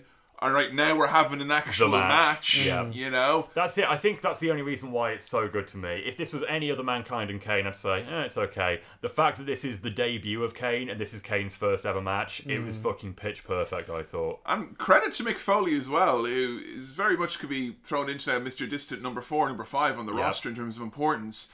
And because they have this setup where, you know, say whatever you will about Russo and the writing at the time, there's at least an avenue for performers to make sense of their story and then mm-hmm. try and tell it. Because you could easily go here, hey, Mick Foley's been, you know, he's dude love, you know, now he's mankind again for no, I mean, not to say for no reason, but like they're throwing him around back and forth, almost you could say taking it for granted. The fact that he's able to thread this needle through and make, you know, all the stuff we get with Cactus Jack coming Yep. back in him and Chainsaw Charlie and that pivoting into, you know, Dude Love is the corporate guy and Mankind is the corporate guy. You know, he wasn't given a typical jigsaw piece to put it all together, No. and he's fucking found a way, and it doesn't seem forced No. that mankind is here in this role now. It feels natural, even though if you try to do this in a modern time, like how many people when they wrestled against the Fiend, for instance, just felt like, well, they're spinning their wheels now, Yeah. because they don't have the latitude to explain why Finn Balor or Seth Rollins is different now or has Yeah. changed, because that's not how that company works Characters anymore. don't grow anymore. Like, Yeah, this was phenomenal stuff. That was a really good match. Even more phenomenal, the French announcer going, Kane. awesome, scary stuff. Folks, send us your cable bills and we'll give you a free dog tag. Cool. I always thought, you know, would that be a little bit more precious about dog tags in America and all that? Like, you know. No, Why does no. anyone can have a dog tag? Michael Cole's backstage with Sergeant Slaughter. Is this how he got his dog tag? He sent his fucking cable bill away. Like, now this was truly something that I was not prepared to see on this pay per view. Backstage with Sergeant Slaughter, being interviewed by Michael Cole, and they're joined by, quite frankly, Vincent Kennedy McMahon, the owner here of the World Wrestling Federation, and I have a vested interest in the outcome of tonight's match. They just have mentioned it a few times now in commentary here and there. We've been trying to do this match for ages, folks, Yep. but you know, drama, backstage politics, all this other stuff that you've not been seeing on TV. It's it's meant that it's it's been really hard to do. And we get one question, which is Vince, who's gonna win? And he looks right at the camera and he's like, I don't know. No. The second, Thrilling. a second of a little smile Come when he stops, on. like just a little wrinkle there. That's the, the balls on this guy to put himself in this segment, knowing full well that he's going to screw Bret later tonight. Like, He knows already, and I the thing, Yeah. the, the closest I could tell myself in terms of there's, if there is any conspiracy in, in Montreal or any anything like ah they you know they knew ages and ages ago. We've obviously talked about that their narrative of how it went down is not how it went down in terms of when Vince McMahon was revealed as the owner and, and this that and the other. But like very much, even if he's not articulated as much, Vince McMahon knows that he's a performer now, and he knows that he's a mm, character. yeah. And whether Bret's with the company or not, Vince Mc- like if Bret was in the company, it would have been Bret and Vince as the gimmick. Like that's what mm-hmm. it would have been. Vince is all geared up to be a character now. for weeks, for weeks he has been. Now I'm not necessarily saying that you know Russo and Cornette and Jim Ross and Bruce Prichard and all the Brain Trust know that and are running with that, but Vince here seemed like he was very comfortable in this role. Yeah, I think what what we can say for sure is that if the screw job didn't happen, Mr. McMahon still would have become a character. Yeah. It didn't take the screw job for that to happen. No, that was that was That was just the, the, yeah, the, the defining thing that said, oh, this is the perfect opportunity. Another opportunity would have come up. Yes. Yeah, easily. I mean, sure, we were talking about it like months ago. Honestly. you know, they were doing the, the hockey brawl between you know, Vince and Bret were f- having a fist fight on Yeah. Raw. Like, Austin you know, stunned Vince like a month or hmm. two ago already. Like these things have already been happening. long since happened. Coming up next, the Nation of Domination. Ah, ah, ah, that's the Nation de Domination. They have lots of determination as well, and they're taking on the Legion of Doom 4.0. Nation of Domination. Just so we're all uh, on, on board here, we all know who's who's who at the moment. We've got Farouk, Rocky Maivia, Kama Mustafa, and and now definitely named and very much featured D'Lo Brown. Yay. And on LOD 4.0, we've got Hawk, Animal, Ken Shamrock, and a returning Ahmed Johnson. Here he is. Ahmed's return was the shittest thing I've ever seen. He comes back, right, and mm-hmm. he's like, I'm back. And, you know, he, he doesn't come to get revenge on the biker, liker, miker, No. whatever, man. He wants to get revenge of the Nation of Domination, who beat the shit out of him on his Yep. return. Okay, fair enough. So we had him challenging Owen Hart for the Intercontinental title, Mm-hmm. and that ended up with him being stunned by Austin Mm-hmm. and getting beat up. Then he comes out the next week and he's like, "I want Stone Cold Steve Austin. I'm I want this supposed badass." And the crowd are like booing Ahmed at this Yep. point. And then Kane comes out and he kills him then as well. He's been beaten pillar to post by Kane, Stone Cold Steve Austin, and the Nation of Domination. And yeah, Ahmed Johnson, we were saying that he was next in line a couple of episodes back. Yeah. So sad. He was one of the guys that when we started season four, he was right up at the top of like all the potential in the world. He had that great feud of the nation. Then he joined the nation. Then he got kicked out of the nation. Then he, Then he got, got injured. injured. Then he came back, and then he got beat up by fucking everybody. Like, It's just so sad. He'll be around until I think like January thereabouts. He gets injured again, but Mm. it's like they really, really. It's almost like they don't have to tell him that your days are numbered. It's almost like they just put him out there and it seems to fall apart all on its own. Legit. Like they've given him just enough tools to make him seem like a fucking idiot. Like honestly, I'm a big Ahmed fan, but I watch those shows and I kind of go, "What a fucking gobshite he is." Like a putz, He like- seems like such a dum dum. Oh god, we got to talk about the Nation of Domination. Yeah, um, please. That this is what I thought Gang War was all about, folks, and it is one really, really stands out. But the idea was is that Nation were feuding with, you know, obviously members of the Legion of Doom, Uh-huh. DOA, Truth Commission, all this Gang War stuff is all mixed up. And the Hart Foundation are obviously a faction as well, and Degeneration X are a faction. And to get to Hart Foundation, DX went into the Nation of Domination's locker room. Yep. They filled it full of racist graffiti, and then they blamed the Hart Foundation. And instead of Bret coming out being like, "This is bullshit," we never said, "Come on, that's ridiculous," they had Bret come out and be like, "Well, maybe I will fight the Nation of Domination next week." And it was like surprisingly long in the tooth until it took them to say, "No, no, no, it was DX did it, trying to frame the Hart Foundation." That's it. He does try and clear their name and say like we come from a country where racism doesn't exist, lol, and try and make out like it couldn't have been us at all. Homophobia, yes. Racism, no. never, No racism. Our prime minister does blackface, and it's just for a laugh. There's no racism involved at all. Can we, can we talk about some of the graffiti that they did on the wall, DX? Do you remember any of the ones that they had? Oh, it was really like oh, there it was, was Uncle Tom written there or something. there was like Uncle that? Tom. There was like Go Home. They had drawn some like kind of crude little caricatures of like a black guy with an afro. They had written like references to fried chicken. It's it's the most shocking stuff we've had so far. Like, I'm sure there was a few iterations of that before they ended on the one they thought they could get away with. They had Malcolm X with an X through it, so it was like Malcolm asterisk. Like you know, like that. That was just like so fucking lame. But like the fact that they did and they made like the Nation of Domination. They, they Farouk come out and cut this passionate promo. He's like, you see, like that's exactly what the fuck we've Wait, to been Vince talking McMahon's about. face And he's saying like, WWF is racist. You run a racist and Vince was like, business. "It's not racist. Shut up!" Like, Yeah. and Vince is adamant, "This is not a racist company." Yeah. Now, like, we'll find out who did this, but you need to shocking. shut up, Farouk. And this is it's it's been weeks since there's been any like Farouk's been playing the race card. That stuff all died down, and Yeah. then suddenly one week it's like, bam, race issues. This is the number one thing we're talking about this week. and Nation Domination are pretty much spinning their wheels otherwise. Yeah, So, uh, yeah. It, it- I was really surprised they brought this out of nowhere, and then this is literally one of the most shocking things I've ever seen on Raw. I couldn't believe this. DX appear on the Titantron to reiterate that no, no, it was the Hart Foundation. Promise, they were the ones that did it. And he starts referring to Bret Hart as the Grand Wizard of the Hart Foundation, saying that Bret's running around there with all of his little KKK buddies. And then Triple H goes, and then yeah, get this Nation of Domination. When the Hart Foundation were in there spray painting, graffitiing, trashing your locker room, they were using the N word. That's right, the N word. And as well, like to the point, like it's not just they're saying that, like they're saying and they're like high fiving and giggling. It's and like, laughing. oh, Degeneration X, when will you stop, you rascals? I almost would have rathered if they were just straight up and it's like, yeah, the DOA have done this, they're racist, or the Truth They Commission are done this, they're racist. racist. Yeah. But instead, the fact that they're like, no, no, it's just DX doing it for yucks, and Yeah. like, and they're like, oh, those juveniles, like, Epic prank, bro. ah, It was shocking. That's bad. I tell you what's shocking as well is the state that Hawk is in in this promo, folks.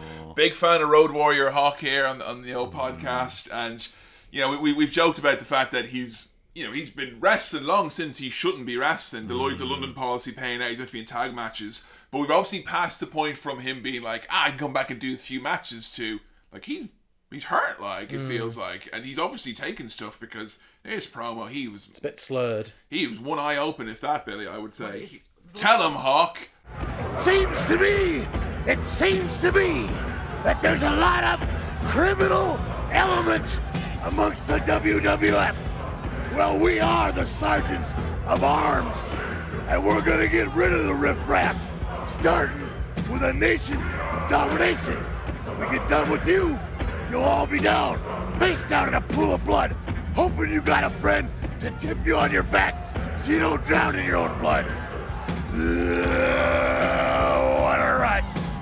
Well, What I don't get is that, like, we talked about this at Bad Blood, that when a, f- a few weeks before Pillman passed away, there was an incident where Hawk was passed out on a plane Yeah. and no one could wake him up. And so they were like, let's start doing drug testing and bringing in some sort of regulation for the drug taking that's going on. Mm. Yeah. What's going on then? No, I- are, nothing. are you- are you doing anything about it? Because Hawk seems fucked up. Like, But like it's it's always the way with these things, you know, and to an extent it'll always be like this in wrestling because there'll be people who'll be able to like who are in in favor with an office Yeah. Yeah. person, or there's people who get the you know the the lowdown of when there's going to be testing and all that, Mm-hmm. and simply put, in wrestling in the late '90s, if someone didn't want to be tested and they were a big enough star. They didn't get tested, Mm. you Yeah. know. Perry Saturn's getting away with not being tested in WCW and ECW or whatever. You know, it's just the way it is at the moment, and it's really sad because it's to the detriment of Hawk. When I saw that promo, I was like, he'll be the first man eliminated, and he was, Mm-hmm. and it was just sad because he was so low energy,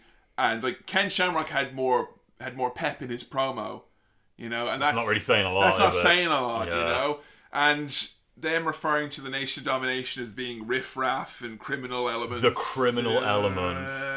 Jesus. Ken Shamrock coming out, massive pop. Jim Ross, with a bit of hyperbole. The dominant force for years to come in the World Wrestling Federation. Oh, I mean, you can't blame him for feeling that way at the time. He's got so much potential. And I'll never blame Ken Shamrock for you know his being as weird about his position and how he wants to be remembered because they obviously told him this Yeah. many many times. You Yeah. know, Ahmed Johnson coming out looking like a badass. King, I don't know if Ahmed's ready. This man has a lacerated kidney and a bust up hand. Jesus. Don't know. Well, no, no, no, no, no, no, no. Fucking hell.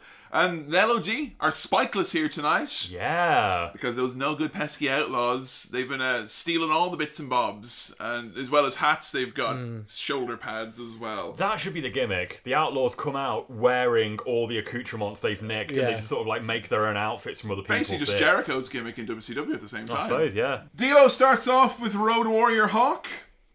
I think D'Lo is great. He does everything he can to make Hawk seem like, you know, Hawk, I guess. But a snug, a very snug pile driver, and Hawk just Wake- like wake up, like. and then Hawk just stands up immediately, like Yeah. complete no sell. I'm Kane. oh god.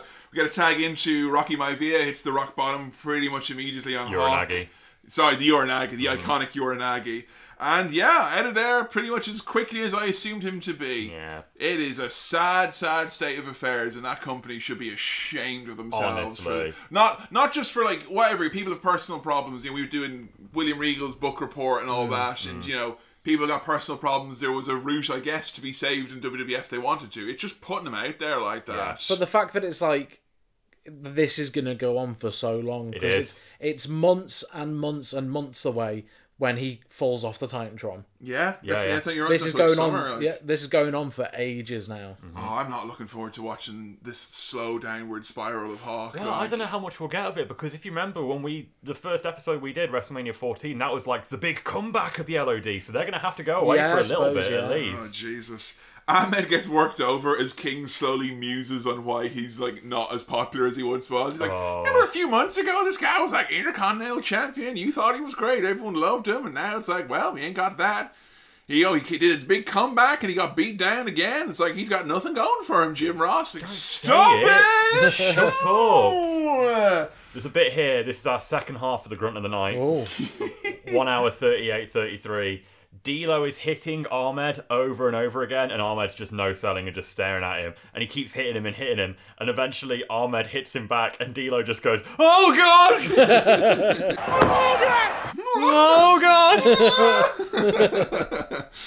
Ahmed reverses the Dominator. He lands flat in his fucking ass. and then he hits Farouk with the Pearl River plunge. Ah, your stock may be low, Ahmed, but Farouk's is somehow even lower. What the fuck? Farouk's Yeah. the first one to get eliminated from the nation. How did that happen? Right, lads, if anything ever happens to me, just promise me you're not going to do me by having Ahmed Johnson give me a front facing Falcon Arrow. Oh, Jesus. Not that, please. Never, ever, ever. We have Farouk holding down Ahmed's foot and like, nah, we'll be underwhelming together. And he gets pinned by D'Lo Brown, who probably gets more shine than anyone in this match. Mm. D'Lo comes off insanely good in this match. Yeah. There's a bit where Shamrock gets tagged in and he's doing his fists out like fighter pose. Street pose. fighter pose, yeah. And then D'Lo like mockingly starts doing it back, like, "Oh, I can do that too." And then D'Lo beats him up. it doesn't make any sense. At 1 hour 43 and 8 seconds, we have what could best be described as a Mysterion attack. That was a great shoulder block there. What? D'Lo's hitting the ropes and just goes, Oh, yeah. And Jim Ross is like, I don't know what happened, folks, but I'm really wrong. I'm sorry, folks. My groan tube slipped out of my pocket there. Oh. I always feel a bit self conscious about early episodes of our show having such lower audio quality, Mm. but goddamn WWE, you were a million dollar company at the Yeah. just about a million dollar company at the Mm. time. The audio on some of these shows, like, would you not go and clean it up a little bit? Mm. Soundman Kevin Dunn gets a shout out here as well. like- Yeah, named and shamed. Yeah, Kev, it looks like Kevin Dunn's messing with things. Uh oh. We got Animal coming in with a drop kick. Very impressive. And a roll up. He eliminates the fighting machine Kama. And it's so impressive that it's like the only move Animal does for the rest of the match. Yeah. Like to you know dissociate himself from Hawk. Look what I can do. Drop kicks. And at this point, we've had a lot of the heavy hitters out. It slows pretty much right down here. It, it takes a, a big deep breath. This Yeah. one. D'Lo Brown though, with some of the offense you won't be seeing in WWF for many years to come. The springboard moonsault. He goes from one rope to the next. Like that's you know stuff if you see in modern times you'd be taking your breath away. It's very impressive what he was doing. Yeah, he's phenomenal. Like he's in that same category of Savio Vega, I think, of like just grossly underlooked, but Yeah. this really strong, solid mid carder doing something that's Mm. not really being done at all in the rest of the card. New Age Outlaws come out to literally no reaction at all. Like not not No. a peep for them coming out. And they do the coke spot where they got the powder and they throw it all over Animal's back and shoulders. And Jim Ross keeps calling Billy Gunn Billy Badass. Billy Badass. Animal gets counted out and eliminated. And we got D'Lo in there with Ken Shamrock and an odd line from King. This is wrestling. You don't win by tap out. And JR goes, The hell you say? yeah, what are you on about? it's 97, man. Taz has already innovated this. Shamrock, he's not quite in the zone, but he's zone adjacent, I would say, at this point. Yeah. He gets D'Lo in the ankle lock, taps him out pretty much straight away. The Rock in with the chair, and I got I literally got goosebumps when Rock and Ken were in there because I'm like, this is the magic. Those two. This is the Yeah. stuff. Yes, please. Well, I got goosebumps for the wrong reason though, because the exact finish we had earlier with Vader was like where Vader had just eliminated someone, and then it's like bell shot one two three. Ah, he lost. Ken just eliminated someone, and then The Rock comes in, chair shot. Oh no, they're just reusing the finish, but no, Ken kicks out. Ken kicks out. And that's a good swerve. I like them repeating a finish from earlier in the night to make you think it's about to go down that way. Yeah, Ken comes off really well here. we have a bunch of kickouts. We've got a chair shot, a DDT, a bend the people's elbow, Mm-hmm. one after the other, and he kicks out each time. Yeah. I mean, The no one machine. else is getting that other than I mean, on the face side, I mean, Kane obviously is getting Yeah. it, but Shamrock, it does feel though with Shamrock it's been a little bit stop and start. Like they've Mm. almost like the fact that they they had a month here now where they're not sure about Steve Austin, and it felt like is Ken going to step up, and they didn't pull the trigger the whole Yeah. way because they're not sure if there's going to be a spot for him or not. That's it. I feel like if it weren't for Bret and Shawn, guys like Ken and maybe Farouk would have got more of a look in in the main event scene. Like, but there's just too much drama going on there. The last match Bret had on Raw before Survivor Series was he defended the belt against Ken, and Yep. and Ken had him beat. So Jim Ross keeps saying this man should be WWE champion right now, the future of the company. It's so weird you hear Ken get these monikers. 97, this man should have been WWF champion. Yeah. Well, he main events the next pay per view, So ah. obviously, let's just bear that in mind. See what happens. See what happens. Ken unleashes the big scream, the ankle lock. He runs, he screams, the fucking man that he is. He makes the rock tap out in no time.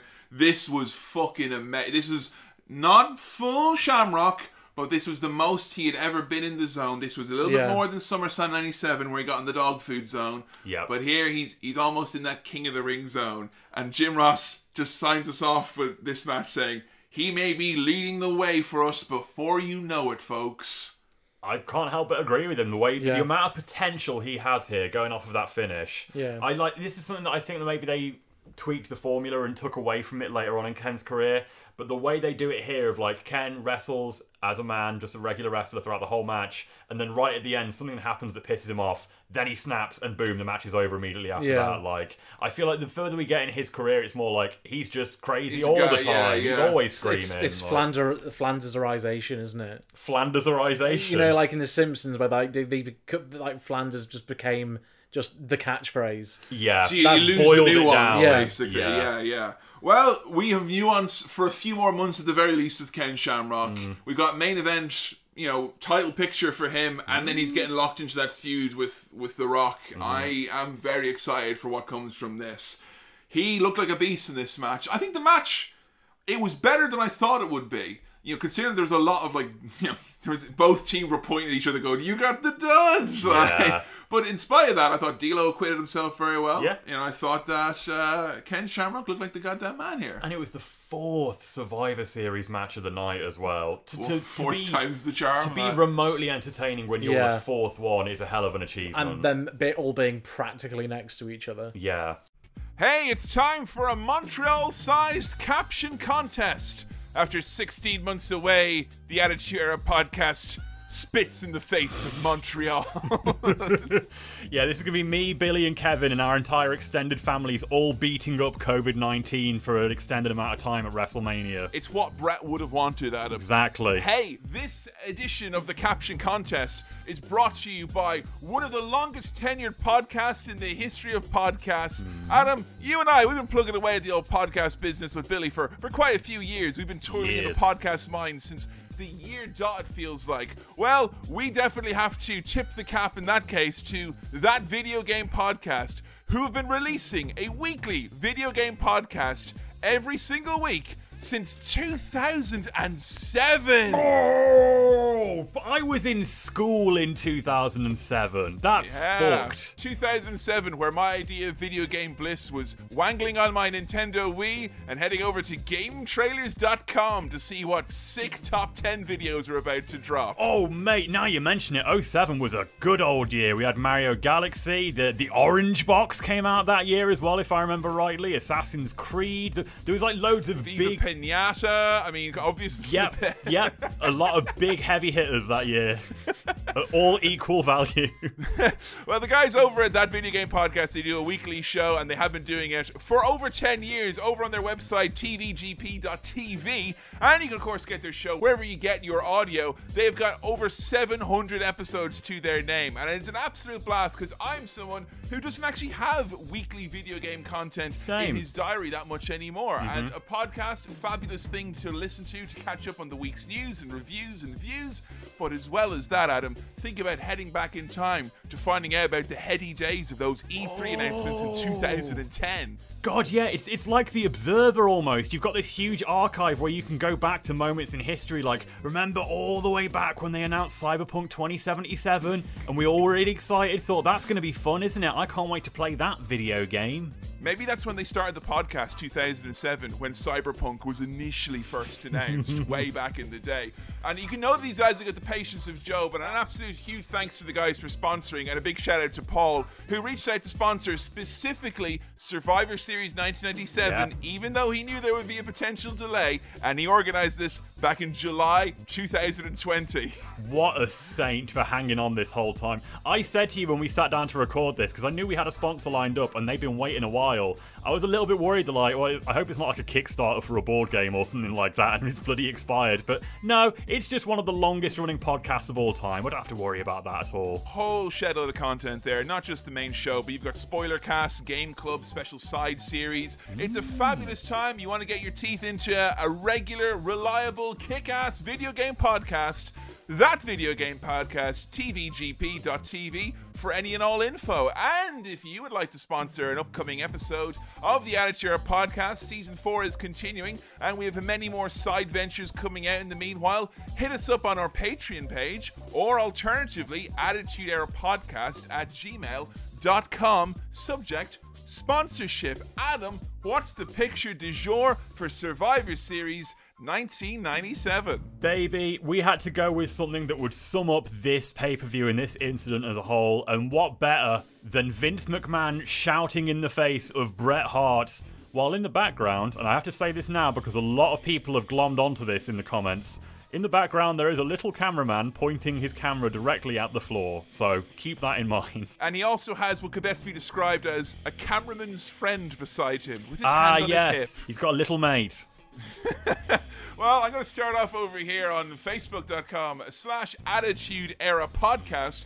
Your home for all sorts of videos, goofs, gaffs, and otherwise. Make sure you give us a like over there.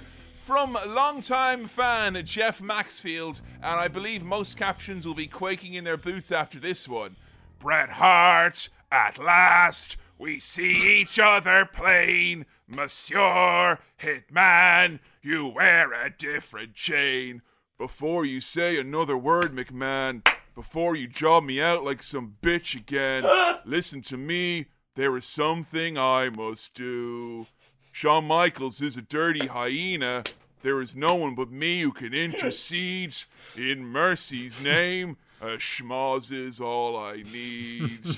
I'll give up the title, I pledge my word. I'll do it on Raw. You must think me mad. I've booked you across these years. Men like you never change. A man like you can never change. Oh my god. Thank you I- very much, Jeff Maxfield, for making my day. I don't even know if we've ever publicly talked about this, but we, like me, you, Alice, Joe, our partners, have such a deep love for Les Mis, but not Les Mis. Just Hugh Jackman and Russell Crowe singing at each other. Like, just that bit alone. I think what sums up our love of Les Mis perfectly is that it's now a tradition in our house around Christmas that we all meet up and watch the first 70 minutes of Les Mis. the director's cut. as soon as Eddie Redmayne shows up, baby, I'm checking out. And on that note as well, Jacob Dickens here. The WWE production of Les Miserables hit a bit of a snag when Javince told Bret Hart he'd already cast the part of Sean Valjean. Stop it now. Chris Gannon here on Twitter, where you can find us at AE Podcast. Hey, Bret, you look like you have something to say. Do you? Well, yes, I certainly do. I have to go now. I tapped out to Shawn's sharpshooter. Note, Bret died on his way to WCW. Oh no! Alex Albrecht here. Ooh, deep cut. What do you mean you're gonna take 16 months off during a pandemic? What do you expect me to put in the programming? Episodes about the last ride in Eugene? That'll never draw. uh, fun fact: those episodes were listened to by no one. And No, if you, nobody. If you listen to it, you're sadly mistaken. Yeah, welcome back to the AE Podcast, everybody. One here from Guy Incognito. God damn it, Bret. It's WrestleMania, whatever the hell it is, either 16 or 17. Listen to those fans out there chanting Bret screwed Bret. Quite frankly, they're right.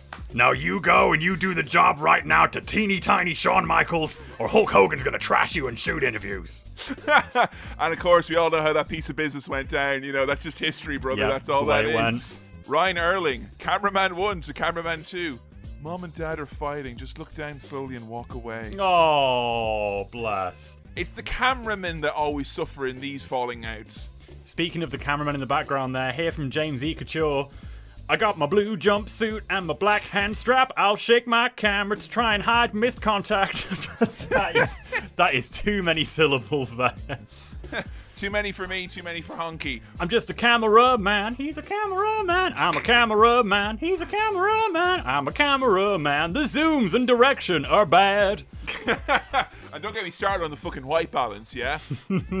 I didn't know, right? This is a f- true fact. I didn't even know what white balance was until I met Adam Bigelow. And I you ruined wrestling for you.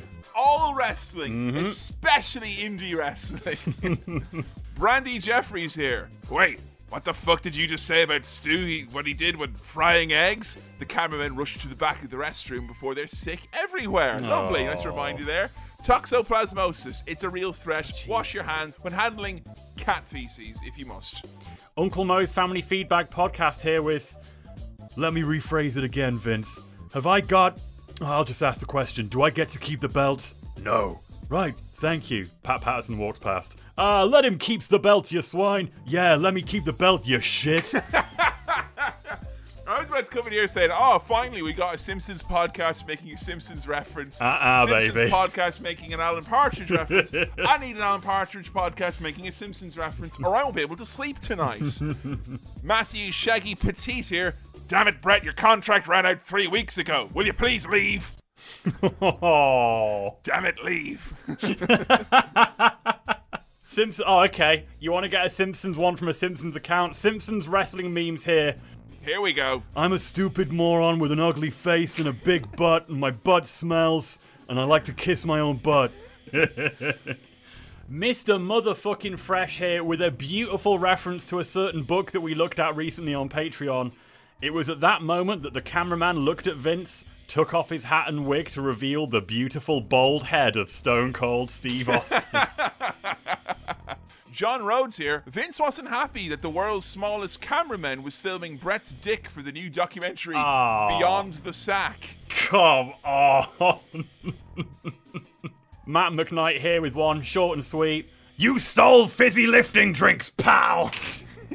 Oh, I like this one here. This this actually I think might uh if anything be a premonition. I say it's a premonition because then it ties us into having to do it. Oh. Nathan Rothwell here. No, Brad, you need to look madder like this. Remember, these N64 games only have enough memory for one face, so you gotta make a count, pal. Oh, mate, one here from Tom Hemmings. You're gonna like this. I ask only for the strength to defend my company. If you would but lend me the WWF title. No, Why do you recoil? I'm no thief. you are not yourself. What chance do you think you will have? They'll they'll hire you, they'll take the title, and you will beg for death before the end. You fool! It is not yours by unhappy chance. It might have been Shawn's. It should be Shawn's. Give it to me. Give me the title. Bret walks away. I see your mind. You will take the title to WCW. You will betray us. You'll go to your death and the death of us all. Curse you! Curse you and your Canadians. Vince falls over. Bret, Bret, what have I done? Bret, please, Bret. Bret, Bret, you deserve to be screwed. I don't know why, but the image of Vince McMahon saying, I see your mind, is going to be giving me some uh, sleepless nights tonight. Alexander Votta. When is the A podcast finally going to do Survivor Series and cover the Montreal screw job, damn it? Wait, the Montreal what? Oh, he doesn't know. Oh. oh, here's a deep cut for the, the serious fans. yes, please. From Mike Tyson here on Twitter, hoping everyone is distracted by Vince and Bret, Adam Bigelow sneaks his equipment he forgot to take back into the Lincoln Uni media department. there I am with the camera there. There you are. You thought you could get away with it. He's got your fucking damn number. That's probably his Lincoln Media is, is rigging you up right there. They're calling you out. Power of Mike here, but my contract says creative control, no need to drop the title. Ah, they got this all screwed up. It should say creative control. No, need to drop the title. Luke Dunn. And incensed Vince McMahon asked Bret Hart when the Survivor Series 97 episode of the A podcast will be released. Unable to think of any reason for a delay. I just don't get why they haven't done it. What's going on? Imagine living such a treasured existence that the last 60 months had zero impact on you whatsoever. oh, good one here. Sean Harrison. Who gives a fucking shit how long a scene is, Bret? Meanwhile, we see what the cameramen are filming, and it's from Twin Peaks: The Return. They're filming the big Brilliant. up uh, sequence there. now. Beautiful. Very straightforward one here from Joey Edsel. Uh, are, are we good? No, we are not good. Some screw job this was. That's the thing which Bret hated the most was how like just disappointing a screw job it was. It Yeah. wasn't a particularly great screw job. It was, Not that it was not like. Wendi Richter or anything like that, you know. Well, that's gonna do it for the caption contest. Thank you for the hundreds brackets exclamation mark of entries we had over on the Twitter and on the Facebook. Make sure you give us a follow and a like for further caption contests. And if you're just joining us back for the first time in forever, a little announcement that may have slipped by you over on our auxiliary channel.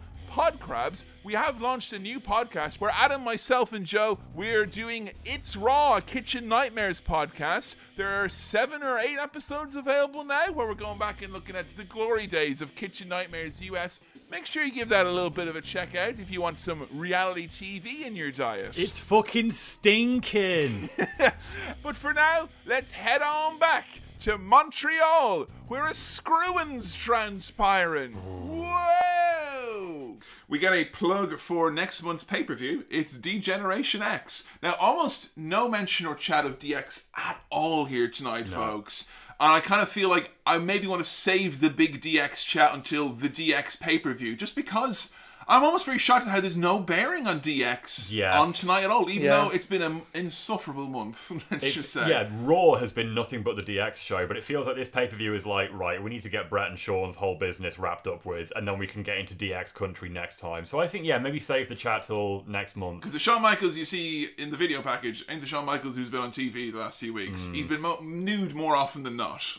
And nothing says anti establishment, new cool faction than getting a pay per view of your own next Yeah. month. That's what the ah. heel rock would do next year. Isn't it like- NWO are going to be getting sold out over on the Yeah. other show? I mean, honestly, it's something I really want to kind of maybe look at a little bit closer if we ever look at NWO stuff. Is just, you know, is it derivative? Like, no one would ever dare say on a WWE documentary, is DX a little bit derivative of the NWO? A little bit. A little bit. A little bit. I mean, it's fucking derivative of the Hart Foundation, as far as I'm concerned. So many things it's derivative of. It's like they saw Brian Pillman having fun. They're like, I want to do that. Yeah. JR and King have a little chat about the next match, and they preface it by going, Well, King, you and I have both received the Stone Cold Stunner from Steve Austin. He's not a nice guy. It is the rematch of rematches. Stone Cold Steve Austin has got hunting season on his mind, and goddamn son, I ain't drinking no IPA, I ain't going after no bucks. I'm fixing to shoot Owen Hart. Close to the end of the match, when, when uh, Owen Hart dumped me on my head, you figure I weigh 245, 250, bam, you get planted in the mat, it happens. And uh, for basically about 50 seconds, I couldn't move my arms and my legs, and I didn't know if I ever would move again. It was pretty, pretty damn scary. So uh, Owen Hart has got hell to pay. You get dumped on your head, you get the position that I was put in, it ain't worth a damn. And I'm, I'm just uh, a little bit off. Well, I'm not a little bit off, I'm a whole lot off. Austin proved his legacy by rising this night. when you do what he did to me, you know, whether if it's my last step in life, you can damn well bet he's going to get the kicked out of him one way or the other. Here comes that rattlesnake! This belt and myself are going into Canada at the Survivor Series against you, Stone Cold Steve Austin. And believe me, this belt is going to stay where it belongs. on November 9th, it ain't a wrestling match. It's payback time for Owen Hart. When you're looking up from the mat with your neck broken in half. And believe me, this belt is going to stay in Canada where it belongs. You American people don't deserve to see me a champion of my caliber. At Survivor Series, will anyone be able to stand up in the end? The package puts over Steve Austin's resilience and also makes him seem like way more human than ever before.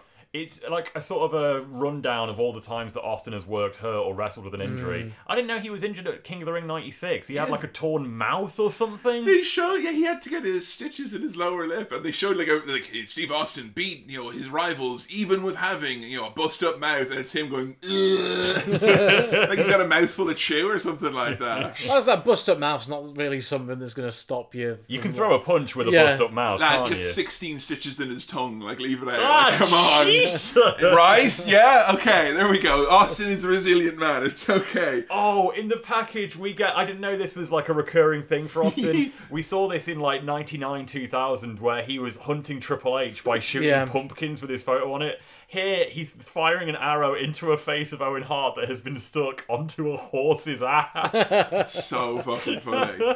The build as it relates to television, almost nothing. Like you've No. had you've had Steve Austin interfering in matches being chaotic and obviously wanting to get his hands on Owen a little bit. And Owen has been pointing at his shirt. He, he doesn't seem as mortified to be wearing the shirt anymore. They keep saying that Owen is the real hitman, perhaps, of the World Wrestling Federation. Because he broke a guy's neck. Yeah, it, it's, it's not gonna lie, it's a bit awkward. You know, I only listened to SummerSlam the other day, and these guys obviously have got unresolved issues that never get resolved, and it probably explains why this match is so short, and Mm. probably the fact as well that I can't believe I'm watching this man wrestle after he broke his neck. That's what I was going to say. Yeah, Billy, were you expecting to see Steve wrestling tonight?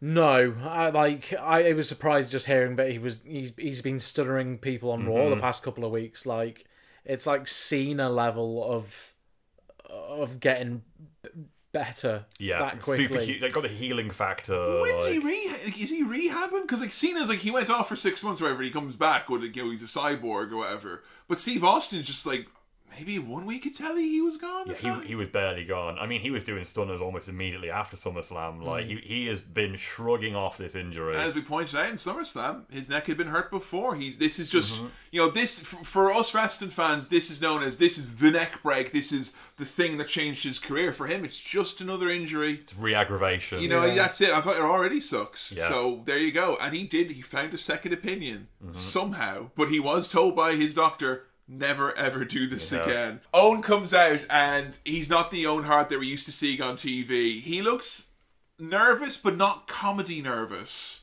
I feel bad for Owen. Mm. I do, yeah. Like, this is a rough spot to be put in. Like, they still have a lot of genuine, unresolved stuff in real life between them. and he's being told to say, "I'm going to do it again." Yeah. This time on purpose. Oh, God. Yeah, it, it is. It is not a nice thing to have to dwell on for him, and it's been you know it- this. Come on, this is November. SummerSlam was in August. Mm-hmm. It's been a fucking while now at this mm. point. It's a long old time. I think one thing I do like, I guess, about Steve Austin having you know aggravated neck problems is that it's going to force them to be creative in the matches and have them be chaotic. Like the first thing that happens in this match is Jim Neidhart gets a Stone Cold Stunner. Yeah. Like you can expect a lot less of a you know scientific hold for hold wrestling match or even a long brawl with Steve Austin. It's kind of crazy, you know, jam packed booking with his matches Yeah. from this point on. I guess we have. I didn't think we'd have it, but we do have it. Break his neck chance from the Canadian crowd. Break his neck. And and Owen keeps teasing the pile driver, Yeah. and Jim Ross like, "Don't you do that!"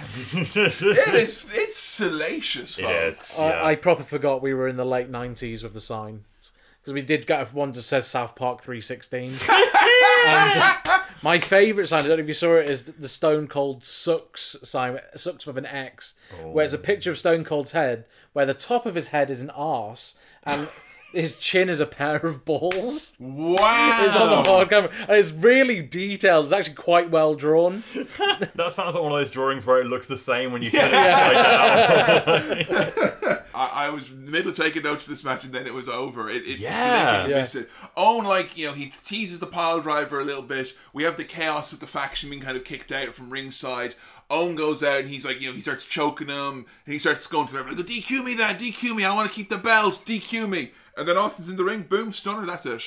feel really bad for Owen. He had to have all of his mates come out and try and help him at the start. He tried to run away because he's a chicken shit coward, and then even then, Austin manages to beat him in like two moves. A- and also, he gets to stun Doug Furnas and Phil Lafon. Like, Yeah. Slam this, you sorry son of a bitch. Yeah, this this really did damage to Owen, I think, to his character. I know that Owen's meant to be a coward, but there's been plenty of times where we've established that Owen is actually also a great wrestler. Yeah. When it started off with the guy getting, you know, Jim getting the stunner, I thought, right, there's going to be all these like banana peels and Cool crazy- spots, like, yeah. in and out. And I, I, I was at the end going, is this because Steve can't go longer, or because he literally just wants this over and done with as quickly as possible. I think Owen probably wanted it over and done with as well. This has been hanging over him for months now. Like It was it was a bit awkward. Yeah, Yeah. I, it, it was a disappointing match, seeing as two of my favorite wrestlers. that's it. It wasn't the triumphant return of Steve Austin that you'd kind of hoped No. for. JR prefaces our upcoming match, the main event of the evening, by saying, This'll be stiff.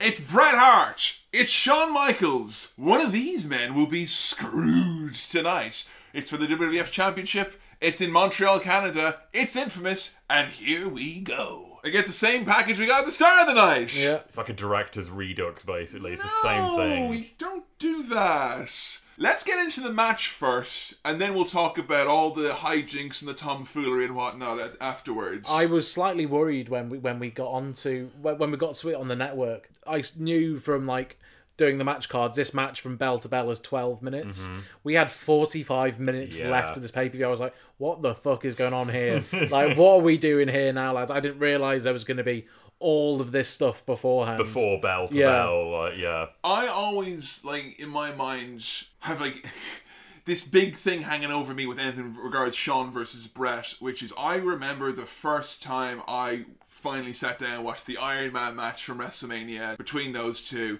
I remember like it was after I got my WrestleMania DVD set and like a bunch of people in boarding school, we all watched it on like a little little laptop, and like everyone was like, huh. Yeah, yeah, yeah, it's yeah. And yeah, it was like 2005 or whatever. So obviously modern tastes weren't really in alignment with it. You were used to Shawn Michaels versus Hulk Hogan at that point. Yeah. Way better Yeah, work rate, exactly like, right. Bouncing around. Sell for me, man. Come on. and I always remember as well, like the, the the Meltzer story. You know, he was there live, and he said that the fans turned on it. They were leaving in droves. They didn't like the match. They thought it was too boring. And there's always this thing that the reason it didn't go back to Shawn and Bret is because like Vince didn't actually like the match as a pairing. But we got to the point now where I think the personal drama is so much. You know, this match was meant to happen at King of the Ring. It was meant to mm-hmm. happen at WrestleMania last year. All these other times it's meant to happen. It can't help but be overhyped. This match. Yeah.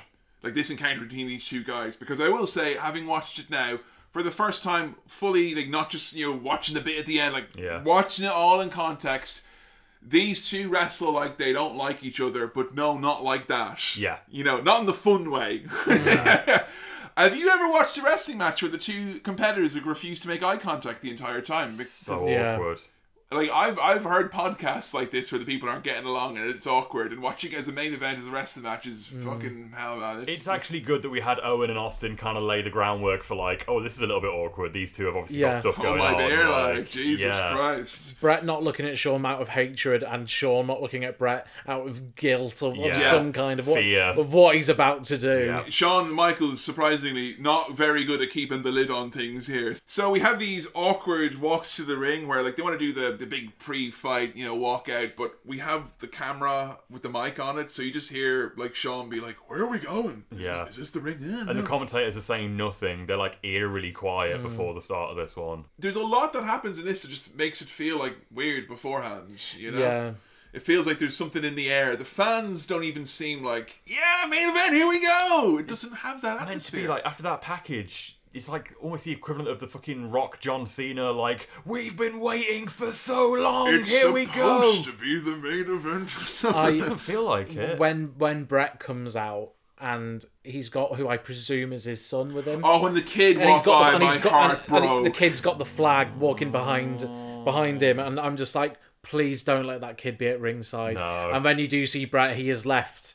You know his his family behind, Mm-hmm. and he's taking the flag with him. I was like, I was so thankful because I'm presuming that is his son. Yeah, you know, it is. Because I think the same the kid can be seen in wrestling with with shadows. I'm pretty sure it's his son, Mm-hmm. and like it's, I hope to God he's not going to be at ringside. For No, this. right there. Uh, apparently, because the camera crew were there, that kind of put everyone on a little bit on edge anyway. Apparently, because Oh, really? a lot of people were just like, "Oh, the outsiders are Oh, the- here." the Wrestling with Shadows the Wrestling with Yeah. Shadows crew Yeah. are around. It, it makes people feel a little bit out of sorts. Bret's got this super entourage around him, but you can tell with Bret, like you know, it's one thing with Shawn or whatever, him looking have a look in his face. Bret's already at the point where he, he's Bret knows. Bret knows. I mean, he doesn't know exactly what's happening. He knows that something's going to happen. He's going in like cagey is the best way to describe both of these men in this match. Yeah. you know, the outside brawl at the start, which is your typical like you know we fought for real and it looked really good, but I, I could do without that stuff if honest. Like Yeah, you know, boring. Puts me to sleep. M- maybe in '97 we weren't so fucking used to crowd brawling that we were sick of it, but I've seen enough crowd brawls that I never want to see another Yeah. one. Like, The one real bit of intrigue in this is once again, like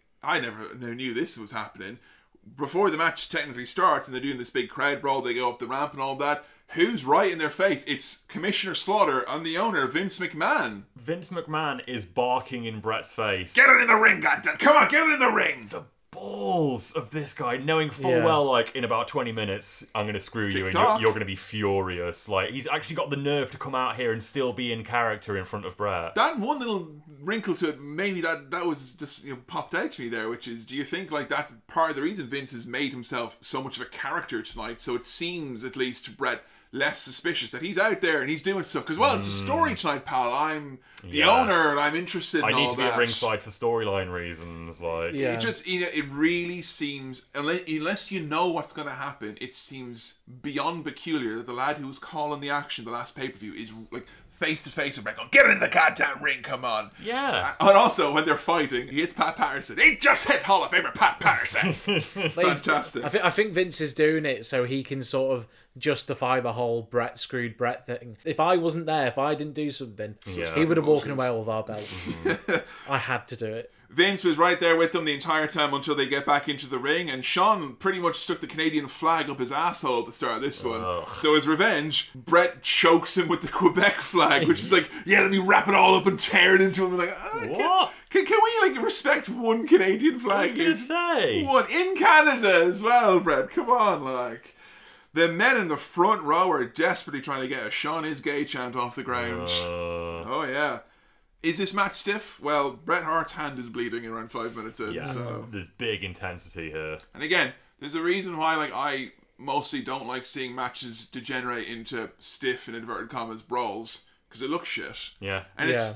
The best I could say about the match here is that it's scrappy. It looks like they're trying Yeah. to beat each other up for real because I guess they kind of are a little bit, you know. That's it. Fr- From like a sort of a historical standpoint, it's kind of like, oh, this is a bit intense and a bit interesting. But as a wrestling match, No. it's a bit shit, isn't it? no eye contact. That's one thing. There's no emotion on either man's face. It's like they're both on autopilot. Yeah. As, as great wrestlers, they're just going through the It's motions. like No Mercy where they've just got the, the print of their face Yeah. Yeah. and they don't change the entire time. And like, I'm kind of expecting Shawn Michaels is meant to be this degenerate. Bret Mm-hmm. Hart's meant to be the proud Canadian who's sick and tired of this guy's shit, and they're both just like, mm. Where's the attitude? Like, And there's no real sort of none of this silliness from Shawn. no, he's Of this, no. this dege- he's degenerate. anti-Canadian a little bit, yeah. But, But he's not a degenerate He's not or a apart, clown. apart from the one bit where he gobs on a fan in the front row. oh, Too much spit here tonight, folks. Hmm. Too many gloops of the night to keep track of. JR says that both men have been resorting to dirty tricks. those dirty, nasty tricks. Will you see my dirty trick? Haha! They like don't lock eyes when they're in the figure four leg lock. That's like, what's the point of doing these submissions? There's no Yeah. drama. Literally, there's so much great interactivity you can do with a figure four leg lock, and they suck all the fun out of it. Could you imagine if you started watching around here? Because like this was like my earliest memory of Bret was just seeing the aftermath of the screw job and all that. I was like, oh, there's not much to that. Jesus, imagine if I watched the match. Imagine if we started this series, season four, at the screw job. You would have thought nothing of Bret. Mm. Nah. You know, you would have seen, you know, a little bit of Shawn, but it just this is these guys aren't giving the performance I would have remotely expected. It's like it's like watching two Orange Cassidys without any of the charisma. yeah, after a fucking enormous build where they supposedly hate each other. And we get a ref bump. We get the Sean shooter, which Bret has to help Shawn Michaels Yeah. put in. He Yeah. literally rearranges it. And the fact that he helps him do it. I know. And It's like, even more like real salt in the wound. let me like- let me load your gun up there, Shawn. Exactly. Hang on, I got a shiny new silver bullet just in case I'm a werewolf, you know. And he gets flipped over, and as quick as he's flipped over, the bell is called for. And here is actually how the pay per view goes off air.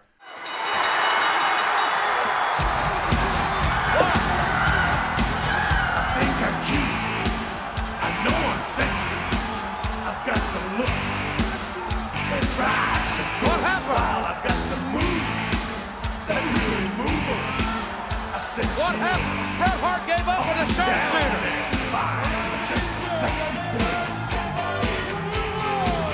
I'm not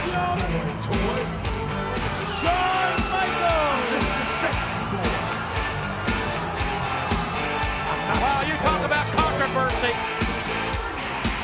I hot. This crowd is living. Their. Michaels with a sharpshooter has become the WWE. And Bret Hart is standing in disbelief. Ladies and gentlemen, good night from Montreal. Jim Ross says, What happened? Bret Hart gave up in the sharpshooter. Bret sits up straight away, goes over to Vince, because as we said, he knows, spits on him. Shawn, you can barely see him being indignant and then kind of celebrates. And just walks out. And Jim Ross goes, Talk about controversial. Good night, ladies and gentlemen. And that's it.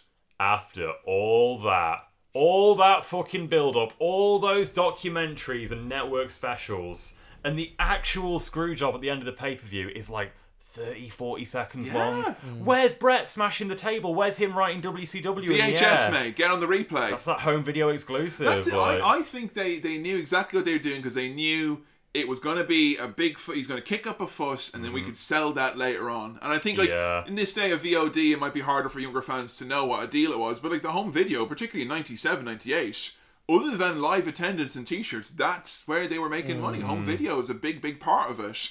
And yeah, I mean, it was salacious, and they kind of like every aspect of the Montreal screw job. They monetized it. They squeezed it for every fucking drop they could get. And it's very funny because the month before this, I don't think they had, they'd never mentioned WCW as much as they did in the previous months to this. They've been saying WCW by name, and Vince McMahon himself would be like, and we've got coming up a, I can't believe I'm saying this, a WCW superstar. Like, they're even pointing out, look, we're talking about WCW, folks. Can you believe it? Yeah. You know, and like Jim Ross being like, I got some things to say about WCW's Eric Bischoff on the hotline. Why don't you ring in, folks? Every week, Jim Cornette will do like his little backstage shoot where he'll talk about WCW or something related to it. Like, they are making constant Hmm. references to the other company at the minute. Now, if you're to believe Vince McMahon, the probably part of the reason of that is is that he wanted he wanted the best for Bret. You know, the famous sit down interview after this. It didn't happen the week after. It was two weeks after they did the sit down interview with Vince and JR. And JR's like, "What happened? Bret screwed Bret, quite frankly." And Jim Ross is like, "Well, like, there's a lot of people are going to grow when you hear that and say that, or like, what do you actually mean by that?" And to say he goes whole hog and all in on like the Mr. McMahon characterization, mm. it is the most dark sided, on the nose. Like it would be smug if it wasn't clearly that he was so enraged. You mm. know, he he like some of the things he says. He's like people saying Bret sold out. Of course he sold out. I helped him do it. I'm very happy that Bret and I spent all these weeks and months negotiating the best way for him to sell out to WCW as he did and make mm-hmm. seven million dollars or what you know. The, you know he's he's dropping figures. He's talking Yeah. amounts. He's saying we couldn't afford it. And like the one that really sticks in my craw is that we know he's Shawn. You know he runs off. He he claims he had nothing to do with it. He was in according to Bret. He was in floods of tears backstage. Bret goes backstage. Vince heads to the locker room. Bret's like, "I'm having a shower. If you're still here, I'm gonna knock you out." Comes back and he gives him the fucking uppercut. You know, Tiger knocks Vince on his arse, and of course Vince in the promo, the interview, he's like, "Well, I'd have to say, even at 52 years of age, quite frankly, if my back had not been turned, maybe things would have been different." I would have taken him, is what with I'm his, saying. With his big fucking shiner, like But, I think, of course, you know, off the record, uh, he he did like a you know, I think two or three months after this, Vince did an interview, and he was asked, "Why'd you let Bret go?" He's like, "Well, Bret's body was breaking down, so Oh, we didn't really fuck's need him anymore." sake. And there's, you know, the, the the lines are blurred, I guess, between Vince McMahon really being like, you know, "Fuck you, I'm pissed off," and also being like, "This is good character work for this new heel." Yeah. you know. But it's just burning more and more bridges with the boys in the back. You know, he's just he's just doing damage and kind of setting a precedent that this could happen to anybody. That's it. That's the one of the big scary knock-on effects I'd say, and it's something I've heard a couple of wrestlers talk about. Is this was a wake-up call of sort of like he's going to treat Bret Hart that way after everything Bret's Bret's done, the guy, the yeah. relationship they've had in the past, and another thing that Mick Foley pointed out is just like. This is scary because I thought we were actually in a pretty good position financially, and now Vince has gone to Can't this afford it, yeah. drastic measures because Yeah. of finances. That's what this boils down to. This Yeah. happened because of the money. It's like- dude, you know, he says he didn't have the money there. I think what it was is he's saving up for Tyson in in in the new year. Yeah. That's really what it is. Yeah. You know, like lots of bad things happened because of Montreal, and I think you know and the main bad things has got to be just that precedent that it's set. I, you know, remember reading all the books of people, you know, Bret's book, Foley's book, etc., talking about the atmosphere in the locker room and all that, of them being like, "Hey, let's make a stand together" and all that, and you know, it makes it's one of those many, many instances in wrestling. Like most times, anything remotely goes wrong. You think, well, Jesus, if there was a fucking union or someone who could actually sit around the table, and instead, what you have is you've got Foley, Bulldog, you know, Rick Rude. A few people say we're not showing up to Raw. we're- You know, we're not showing up. Mm-hmm. And then, you know, I remember Cornette explaining it. He's like, well, I rang up Cactus Jack and I go, he's fucking making seven figures. You're making fucking six. Like, what the fuck's the matter? Come to work. And it's kind of like just making it out to seem like, I know it seems personal to all you guys, but he's such a million billionaire. Yeah. He's making more money. Why would anyone be sad? And as, of course, mm-hmm. Bret in WCW proves, it ain't about the money, kids. It's not. Yeah. It You really know? ain't. It ain't about that. And it's, it's it's how they got Hebner on board as well. That was sad, yeah. Briscoe saying, Bret ain't paying your bills. Yeah. Yeah, Brad and Vince were pulling Earl back and forth between them because he had been approached by Bret. Bret got him a first class plane ticket on the way there. Oh. You sit right beside me, Earl. You tell me, you look me right in the eyes, and you promise. And you know, he's like tears in his eyes. I promise on my kids' lives. You know, and you know, And then as soon as he gets there, he's pulled aside by Briscoe, who says he's going to put him in the sharpshooter, ring the bell. and like literally right as he's going out. are you going to do it? I don't know. I don't know. Are you going to do it? He's not going to pay your bills. Mm. I mean, one little. There's lots of little tidbits of information about it that are really interesting. You know, Shawn Michaels being too scared to confront the Undertaker afterwards mm-hmm. or at Yeah. Raw. You know, Undertaker being like, "You son of a bitch." Oh, he was like, yeah, he all was that. destroying shit backstage. You know, I do like as well the story about the night before in the hotel room, Jerry Briscoe trying to teach Shawn Michaels how to be a shooter just in case. Oh, you never know. You know, but look, guys, there's lots of speculation about it, and I know you've all come here for the truth about what actually went down on that night in Survivor Series, that fabled night. And what it was was, I think it was like WrestleMania 15 or 16, and the crowd were chanting "Bret screw Bret," and all of a sudden, uh, little Shawn Michaels, a scrawny boy toy. Uh, Pinned him for real. He killed him for real, and the supposed excellence of execution, Bret Hart. Mm. You know, he got beat, brother. So Yeah. uh, you know that's that's kind of what happened, folks. That's it that's down. that's Yeah. it. That's Yeah. how it went down. You know, I just want to maybe have a brief mention of those people in wrestling who have made a career out of speculating that it's a work. Oh, would you fuck off? Because guess what? Like Scott Hall doesn't believe it's a work, folks. Mm. Neither did Kevin Nash or neither did Sean Waltman. But they needed to have find a reason to have a third hour on their Yeah. shoot interview Yeah, so they get into it. that fourth bottle of wine. Like, I, you know, I refuse to believe Scott Hall has never asked Shawn what happened that night. He wasn't even fucking there as well. Like Scott Hall, I think on Dark Side of the Ring they did a thing where they showed him watching it, and he can make a good case. Like anyone could make a good case and watch this and kind of go, "Look, look, this is what's what's mm. going The to fact happen." that all Bret that. helps him.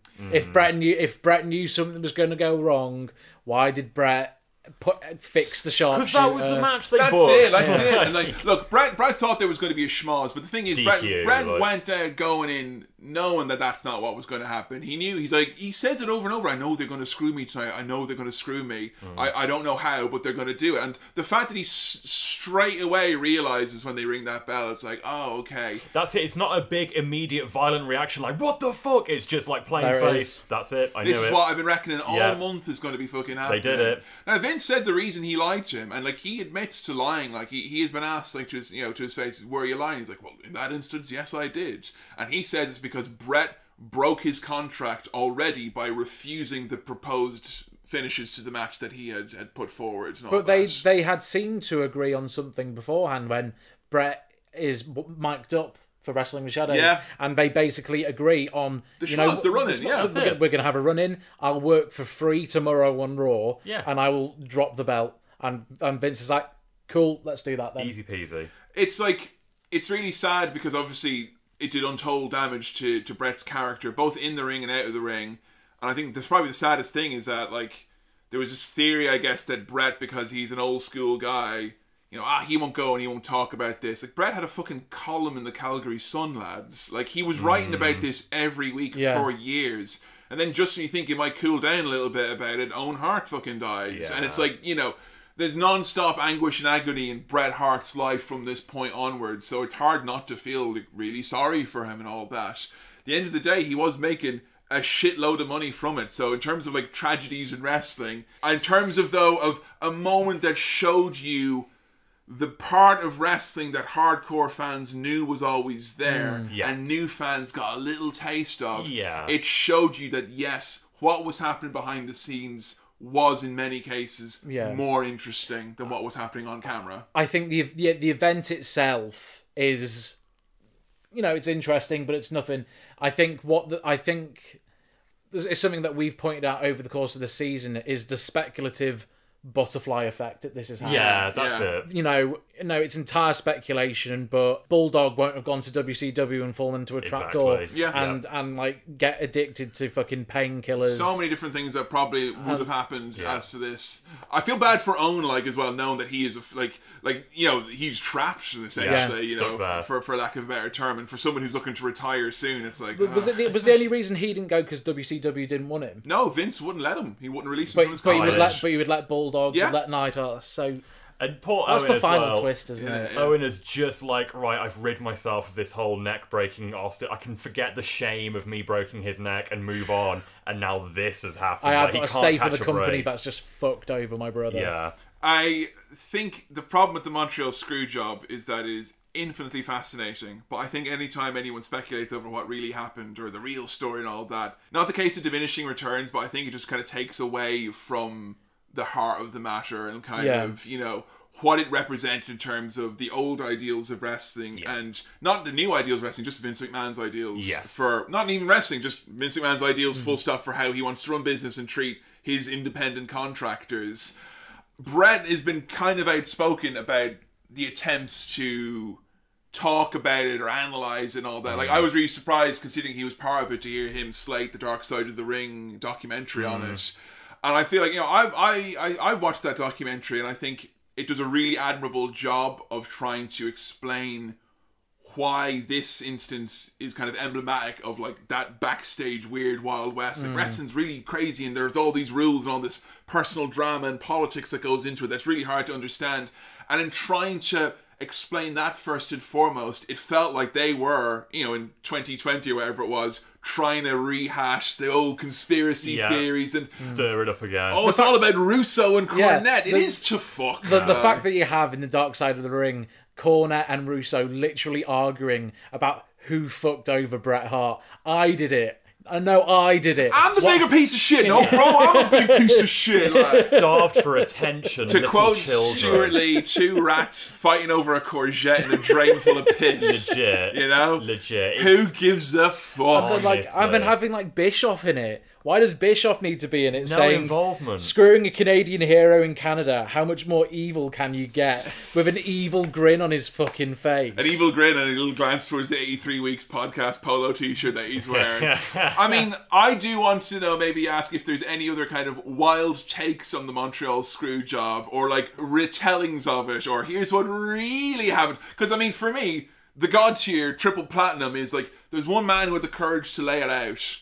2005. The Big Show Paul White sat down for the. Don't you? how did- It was very brave of him. Do you Yeah. think bigger? He said what needed to be said. He did. He said what needed to be said. Bret Hart was leaving the company. Wanted to take the belt. Didn't want to lose in Canada. Fuck you. Get over it. Nothing but respect for my giant. What I decided to check out to see their take on it is a couple of Christmases ago, my family got me 1997 The Dawn of Attitude on DVD, Nice. Which is three discs and it has a lot of matches and a lot of highlights. But the main feature that comes on disc one is poor Renee Young having to sit down with the likes of Kane, Farouk, Godfather, Mick Foley, Shawn Michaels. We're going to have a roundtable discussion. We're going to cover all of 97 and all of its intricacies in a solid 50 minutes and they leave the Montreal screw job till like 43 minutes in, and Renee's like, uh, yeah, do you want to wrap it up? God damn it! You want to talk about the screw job, Shawn? Can you tell me, Shawn Michaels? Can you tell me your perspective as one of the men involved in the Montreal screw job? You must have some really fascinating insights. What can you tell us about it? Well, quite frankly, Bret Hart, Vince wanted to make sure that Bret didn't leave the building with the title, and uh, we were successful in that endeavor. Wow! Pretty fucking salacious details there, baby. Hmm. Look, And the, the- the, the thing that always struck to me about that that is like the excuse, which is so bullshit about oh you'll show up with the belt. If Paul Heyman in the middle of bankruptcy court can stop WCW showing the ECW title, Vince McMahon's got a fairly deep pocket. That's it. He can stop that He can from afford happening. to. Come on, like. And so they, they mention that, and Shawn's like, oh, what? so Shawn mentions that, and they're like, oh, that's interesting. And then Mick Foley just chimes in as like, hey, I uh, just want to say on that night, the screw job, I took a pretty good bump from Kane earlier in the evening. if, you, if you could just show that bump in slow motion. And th- they start talking about that, and he's like, well, yeah, you really did help put Kane over strong, Mick. And they end up talking about Kane, and it's like, well, that's all the time we have for the Dawn of Attitude. folks. Who says the WWE revises history? Honestly. Sometimes they They don't even out- mention it, yet alone revise it. like, you know? there has to be at least 10 instances where Montreal's been rehashed. At least 10. I we're, mean- we're talking like, oh, this is Shades of Montreal, just like something that's meant to be an allusion to the screw job. Like, Yeah, and whether it's like, oh, we know what's happening here, folks. Yeah. I mean, obviously, we covered it on this show. Yep. Survivor Series 1998, the entire show was basically Montreal Screwjob, the pay per view. Yeah. When Bret went to WCW, for it's another show we did, Starcade, he Mm-hmm. Yep. was there as to be a referee. Yep. And he was like, I want to make sure that no one gets screwed like me. Yep. So I'm going to screw Hulk Hogan. there was the Philadelphia screw job in ECW. That has something to do with cream cheese, isn't it? you said this was low fat. All through the 90s, you told me to eat nothing but Philadelphia and Special K. Look at me now! Uh, the Philadelphia Screwjob was when RVD got pulled over for pot and he got the WWE and ECW title taken off him. It's when he lost the ECW title to Big Show and ECW and Sci Fi. they did a screw job for They that. They did a screw job for that, Fuck where, me. where Heyman called for the bell. Then there was the Orlando screw job Good in God. 2011. Orlando Jordan got screwed, baby. It was Kurt Angle and AJ Styles, and AJ Styles had turned heel. And for some reason, it was like when they went head to head with WWE and did the you know Monday Night Wars Yeah. in 2010, they had Hogan call for the bell, they had they had Angle like spit on Hogan. Literally shot for shot Yeah, remake. it's like you, you know when you're doing like photo mode in a game, whatever, and you can swap the character models and have anyone do it. Like it's pretty much like that. You ever see Kurt Angle really spit on Hulk Hogan? Okay, that's how we at four now. Starcade. 99. They did an- another Starcade. Starcade 99, they did a screw job finish with Bret and Goldberg involving Roddy Piper calling for the bell. But that's the night where Bret got kicked in the head by Goldberg as oh, well. Oh god. Okay, that's five. Payback a few years ago, Natty and Charlotte. They had Oh my Ric Flair God, and Bret Hart in the right. corner. They're Yeah. like, look, Bret, we're screwing Natty! Just like at Montreal. Yeah. Just like how Ric Flair helped screw over Bret Hart at Montreal. Shawn Michaels and Shane O'Mac. Saturday night's main event. Fuck off. McMahon called for the bell when Shane they McMahon. did. Shane put Shawn Michaels in the sharpshooter, and then McMahon called for the bell, which I felt like healed Montreal because then Shawn got screwed and Yeah. it was the same. Hmm. I think WWA Inception may have had a Yes, screw job. you're finish. right. Yeah, okay. Benoit and was it Benoit or Jericho? They did a match when Austin was a heel after he won the belt at WrestleMania 17, where McMahon was you know in his back pocket. He'd call for the bell. Yeah, that was it. You know, Austin put him in the crossface, and McMahon called for the bell. Right. I've been saying my best one till last, folks. Mm. It's only 2012 when the Big Show got screwed on SmackDown by John Laurinaitis. Oh, oh no. that was right. Daniel Bryan was in on the screw job, folks. and me. long, long time WWE fans will remember it's because backstage, Big Show was making fun of Johnny Ace's voice. So he screwed him. He, he invoked Montreal. Over that. 15 years after the fact on a SmackDown as well. Quite frankly, the Big Show screwed the Big Show. And if maybe he wasn't seven foot, quite frankly, maybe things would have went out different. that Big Show did spit on him, but it wasn't on purpose. It was just some, an errant goo that had, You uh, needed a lifeguard for it as well. Well, that, that that's I think at least ten. Yeah. That's a lot. There's more as well. I'm There's sure definitely there is. more. There's, There's definitely, definitely more. more. Definitely more. Salacious. My God, the Montreal screw job. I kind of feel like if I never hear about the Montreal screw job ever again, I'd Mm. be fine with that. I feel like everything there is to know about it is out there now. Yeah. It is. It's all out there. It's not a work. No, no It's- chance. Never was. And the, the, remotely. num- the number one bottom line for me with the screw job is it's not that interesting. Tell you the truth, I, Yeah. I find like it, it is it's interesting, but it's not that interesting like Yeah. everyone makes it out to be. There has been so many more incidents in wrestling and backstage stuff that I find way more fascinating than this. It actually kind of irks me that this one thing is the one that's been analyzed in such detail to death. Like I am sick of hearing about it. I think the bit about it that makes it, you know, intriguing and salacious for me is all the stuff we've talked about in the episodes prior to this. It's the you know the backstage fights, the sunny days, the Hmm. refusing to put him over, and all. It was it was all that kind of back and forth, and how the company tried to control it. They bred this. Then they bred it. Like, That's it. Like they didn't yield to it. They just made it their own thing. It's not like oh the inmates are in the asylum, but it is the worst thing that Vince McMahon ever did was get a taste for putting wrestlers against each other in the locker room like this. You know that Really is because that's what, that's what he was doing. You know, when when Bret asked Shawn, "Oh, can I make a reference to to you being a centerfold in in play Oh, yeah. Playgirl?" And he's like, "Oh yeah, sure, uh, whatever." And then he comes back and he's fucking crying. That's because somebody's gone in Shawn's ear. Vince McMahon. That's and it's happened both ways. Someone's getting in their ears. It's Vince. This could have all been winding up. avoided. Yeah. I, I I feel like Shawn Michaels probably gets a lot of like he, he bears the brunt of it because he was you know the big wrestling heel and the big star and all that.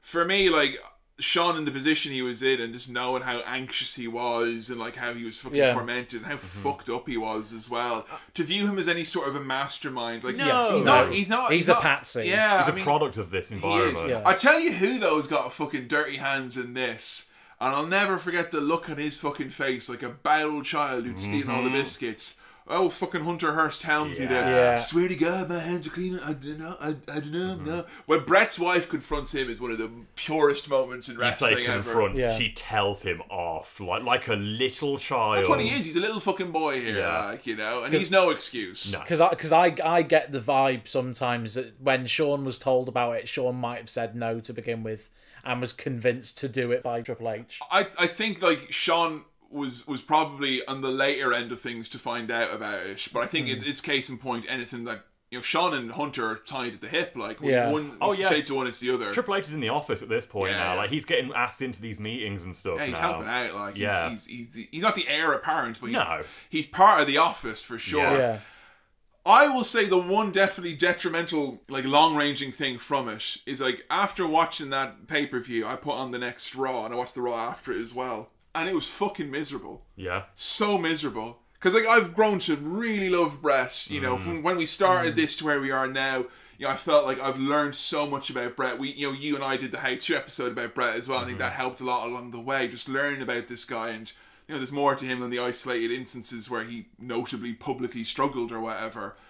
But like just that air letting out of the balloon, like nothing fills me with dread like the idea that I'm going out to watching a two hour wrestling show every week and there's no Bret Hart No. and it's them fucking DX pricks. Yeah. Yeah, that's it. And I'm and I'm not going like, oh, I hate them because they're gay. I'm just hating them because they're annoying. Like they're Obnoxious. obnoxious little self-entitled pricks. And then Yeah. the, the people who aren't DX are genuinely pissed off about what's transpired. Yeah. It, I think it's a show that's. I mean, I think that next pay per view is going to be a dour affair. You can't you can't help but Oh. feel like it, right? It's funny this actually. I think with Bret being so prominent and so great to watch, I was saying on the last couple episodes, like I'm getting a bit done with Steve Austin. It's a bit overkill how much Steve we're getting on telly. we need him now, yeah. Now I'm dying to get Steve back. If there's no Bret around, we need Steve. Help Like, me, Steve Austin. You're my only hope, what? well, folks, Survivor Series 1997. I'm going to ask you for your Scrooge, your match of the night, and MVP, starting with you, Adam. How'd you get on?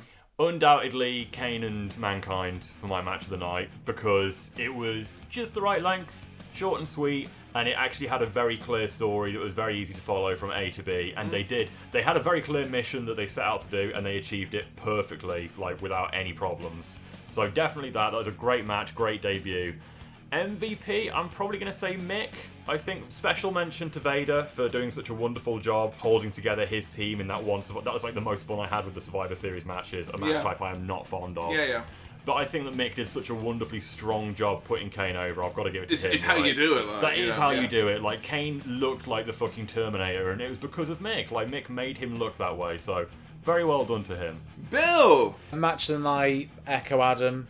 It's gotta be. It's gotta be Kane. Mm. Got to be, got to be Kane It's gotta be Mankind. Great match, right length, and the sort of the perfect demonstration where you've got one character who is seemingly invincible, unstoppable, and one character who is invincible purely by sheer willpower and determination, Yeah. rather than being a big roidy motherfucker like Kane is. Yeah. Um, Whoa, the I'm not- allegations, No, no, Chemicals, no, man. but he's, he's, he's massive. He's that's what I'm saying. Yeah, he is ripped. And and, and, and that was just a, a great match and told a great story. I thought. In terms of MP, MVP, I want to say special mention to Kane Mm. because I've never been a huge fan of Kane. Not until he um, shaves that head. Until he shaves that head and gets slow chemical. But this, but I, I saw for like I can imagine being a kid for the first time watching that and Yeah. seeing that Kane, and it was wasn't something that we got in season one because I guess the mystique had kind of been rubbed off by Little that bit. point. But here I can totally get why people were so invested in Kane. Mm. But MVP for me is Vader. Yeah. Aha, yeah, purely because baby. Vader just, you know, essentially wrestled four blokes. You did. Because Goldust did fuck all, Yeah. Mero did ba- barely anything, and and and Blackman, Blackman. did f- sweet fuck all. Yeah. It, it, it, it was might as well have been a four on one handicap match. Yeah, yeah. And and Vader like held it together the whole time. He looked didn't. good. He He was the good. best he, Vader we'd seen, I he think, didn't. yeah. He, he didn't look gassed at all. Nah. He looked like he can fucking go, and he looked like an absolute monster. I, I, look, I actually was gonna say that's my match of the night. Like, you know, Yeah. just just to not. I mean, obviously the Kane Mankind one is amazing, but I feel like I had a lot of like really good things to say about wrestler who I feel like I very often don't have a lot of great things to say about, mm. and it's kind of.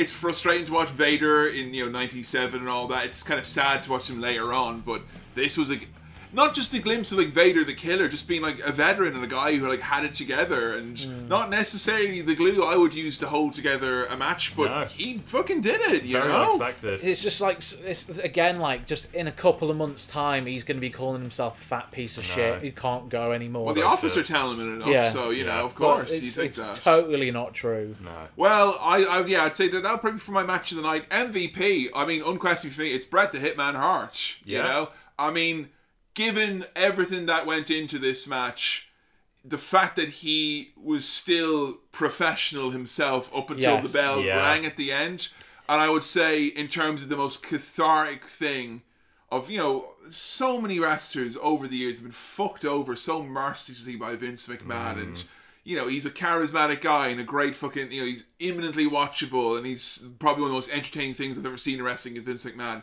but Vince McMahon the person is a piece of shit deep Yeah, down He's a villain. and no one has ever ever remotely come close to giving him exactly what he fucking deserved Mm. The thing about Vince showing up into that locker room afterwards, just waiting for his little confrontation and be like, "Oh, I'm going to let Bret hit me." That fucking He gets one punch, pal. you know, you fucker. You know, leave the man alone at this point. And I thought, in all things considered, seeing as Bret had so much, so much on his plate, we didn't even talk about all. Oh, you know, he had his family in his ear, all the problems with mm. Stampede back home, with Bruce and Ellie, looking after babysitting the bulldog, babysitting Neidhart. You know, Pillman literally just died, one of his Yeah. best friends the month before, and all this shit going on. And you know what? I'm glad he had the focus to sop out Vince McMahon, Yeah. spark him out, plant a dirty fucking gloop of the night right between the eyes.